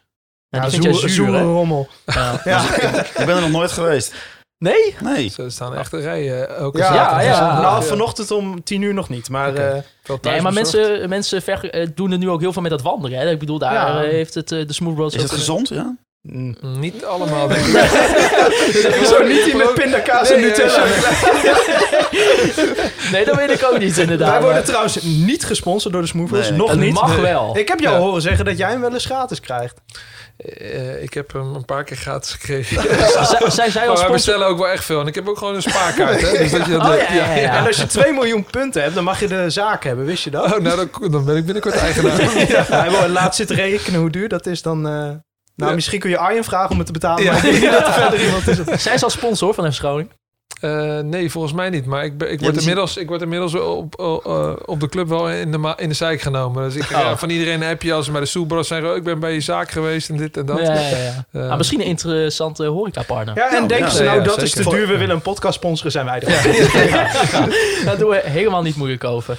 Eh, Wouter, ik wil jou bedanken dat je hier uh, wou aanschuiven bij de raadste bereidsessie eigenlijk. Hè. We hebben nu uh, hem helemaal afgerond. Daar ben ik Zit wel erop. klaar mee nu. Ja, dus, uh, twee podcasts per week was wel genoeg. Uh, gaan we gewoon denk ik uh, lullen hoe de jongens uh, op het veld het uh, doen. Veel En, makkelijker. Ik wil Heel jullie lang. ook uh, bedanken voor het feit dat jullie het hebben gedaan. Ja, Want, nou, dank je uh, Ja, geen dank. het was is- hartstikke leuk. Ja, het is uh, goed op een normale, leuke manier kritisch geweest. En daardoor hebben we ook veel beter ons verhaal kunnen vertellen. Dus dat hebben jullie goed gedaan. Ja, en dus Fijn. hopelijk naar de, uh, samen naar de grote markt. Ja. Daar gaan we Wij voor. zullen er zijn. ja, zeker. zeker. Ja. Daar- daar, Om het eh, toch over perspectief te hebben, jongens. Augustus staan wij ergens in Oost-Europa. 2000 man. Europese Het uitwedstrijd. is dan helemaal niet Gronings. Want daar zijn geen coronamaatregelen, dus daar gaan we gewoon heen. Ja, gewoon Nee, met de Klaasie Express, hè, met de bus. Klaas. Dat komt goed, hè? Hopelijk. Waarvan acte? Waarvan acte? Waarvan acte? Helemaal goed. Eh, jullie kunnen Conforminder de podcast volgen op eh, Spotify, Soundcloud en Apple Podcasts. Dan kan je ook nog een review achterlaten. Het liefst vijf sterren, maar het mag ook drie, het mag ook twee zijn. Het is maar net eh, wat je bijvoorbeeld ook van de bereidsessies vond. Laat dat vooral weten. En schrijf daar vooral een berichtje bij. Dan lezen wij die voor in de podcast. Jullie kunnen ons persoonlijk volgen via Twitter, Facebook, Instagram allemaal. Mij op Twitter, at Maarten, Holzappel en het Thijs, laagstreepje Faber. Ed Wouter Gudde niet, want die heb ik nog steeds in handen. Die, eh, die, je, je, je mag hem hebben. Hij was nog niet Ik geclaimd. heb gisteren weer een nieuw social media platform voorbij zien komen. Wat, eh wat Clubhouse, ja, ik. maar is- heb je nog invite nodig? Nee, maar, Ik heb er nog kan je even uitleggen wat het is? Oh god, ja, het is, het, is, het is een soort van live podcast Kan eigenlijk. Dus met eh, sprekers. Moet je en- daar iPhone voor daar moet je iPhone Ja, voor god. hebben. Maar eh, mocht je nog een... Nokia. Maar mocht je nog een invite willen, ik, eh, ik heb er nog één. Gesubsidieerde instellingen betalen niet zo goed. Maar wel Ed Wouter Gudde op de Instagram. Daar, Ja, zeker. Ja. Ja, want Ja. dat, dat Instagram-filmpje wat je laatst ook al aangooide, je zei al, daar voelde je je een beetje ongemakkelijk bij. Ja. Hoe vaak heb je het overgedaan? Oh, echt, ik ben een half uur bezig geweest. Ja. Door wie werd, weet je dat gevraagd? Door Frank? Of, eh? Eh, nee, door Matthias. Oh. Ja, die zegt, nee, eh, het moet allemaal rauw en echt en natuurlijk. Dus ja, ik vind dat zo ongemakkelijk. Ja, eh, niet zeiken, gewoon doen. Ja, want Matthias is natuurlijk ook tot een presentatiewonder eh, Ja, ontwikkeld. Hè, in de deze video's met Office. Center. Dus eh, Zeker. die heeft er verstand van. Nou, vind ik wel. Dat Ja. doet Matthias hartstikke goed. Helemaal goed. Ja, Matthias heeft eh, eh, echt een gave dat hij bijna elke keer perfect het gevoel van de achterban kan inschatten. Dat is knap hoor. Ja, en wij, hebben- wij hebben het altijd gezegd. Ik denk dat we eh, ons bijna geen eh, betere supporterscoördinator kunnen wensen eh, op, de, op dat gebied. Maar van acte zou ik willen zeggen. Weer waarvan acte. Ja. Nou ja, er komt natuurlijk ook weer binnenkort een reguliere eh, aflevering aan na de wedstrijd van, eh, tegen SC Heerenveen uit. Koop voor, vooral ook daar nog even je kaartje voor. 1,50 euro. En, Staat het deze keer wel in de show notes? Oh ja, ik doe de show notes tegenwoordig. dat is ook niet handig, hè? moet ik wel even zeggen van... Het is niet- Stuur- stuur ze kan- gewoon eh, ik bedoel, eh, Als typ jij de show notes, stuur je die naar mij Goed, door. mooi geweest. Ja. Mooi geweest. Dat- doe dit zo meteen. komen er ook nog even een kaartje. Je kan ook Business Club eh, eh, kaartjes volgens mij gewoon over via 4,50. fcgroningen.nl. Dan mag je met Wouter mee naar een wedstrijd toe, heb Ja, ik gehoord. kansen. En als Ja. wij hem winnen, dan geven we hem weg. hebben Ja, VVV uit. Wij. VVV uit.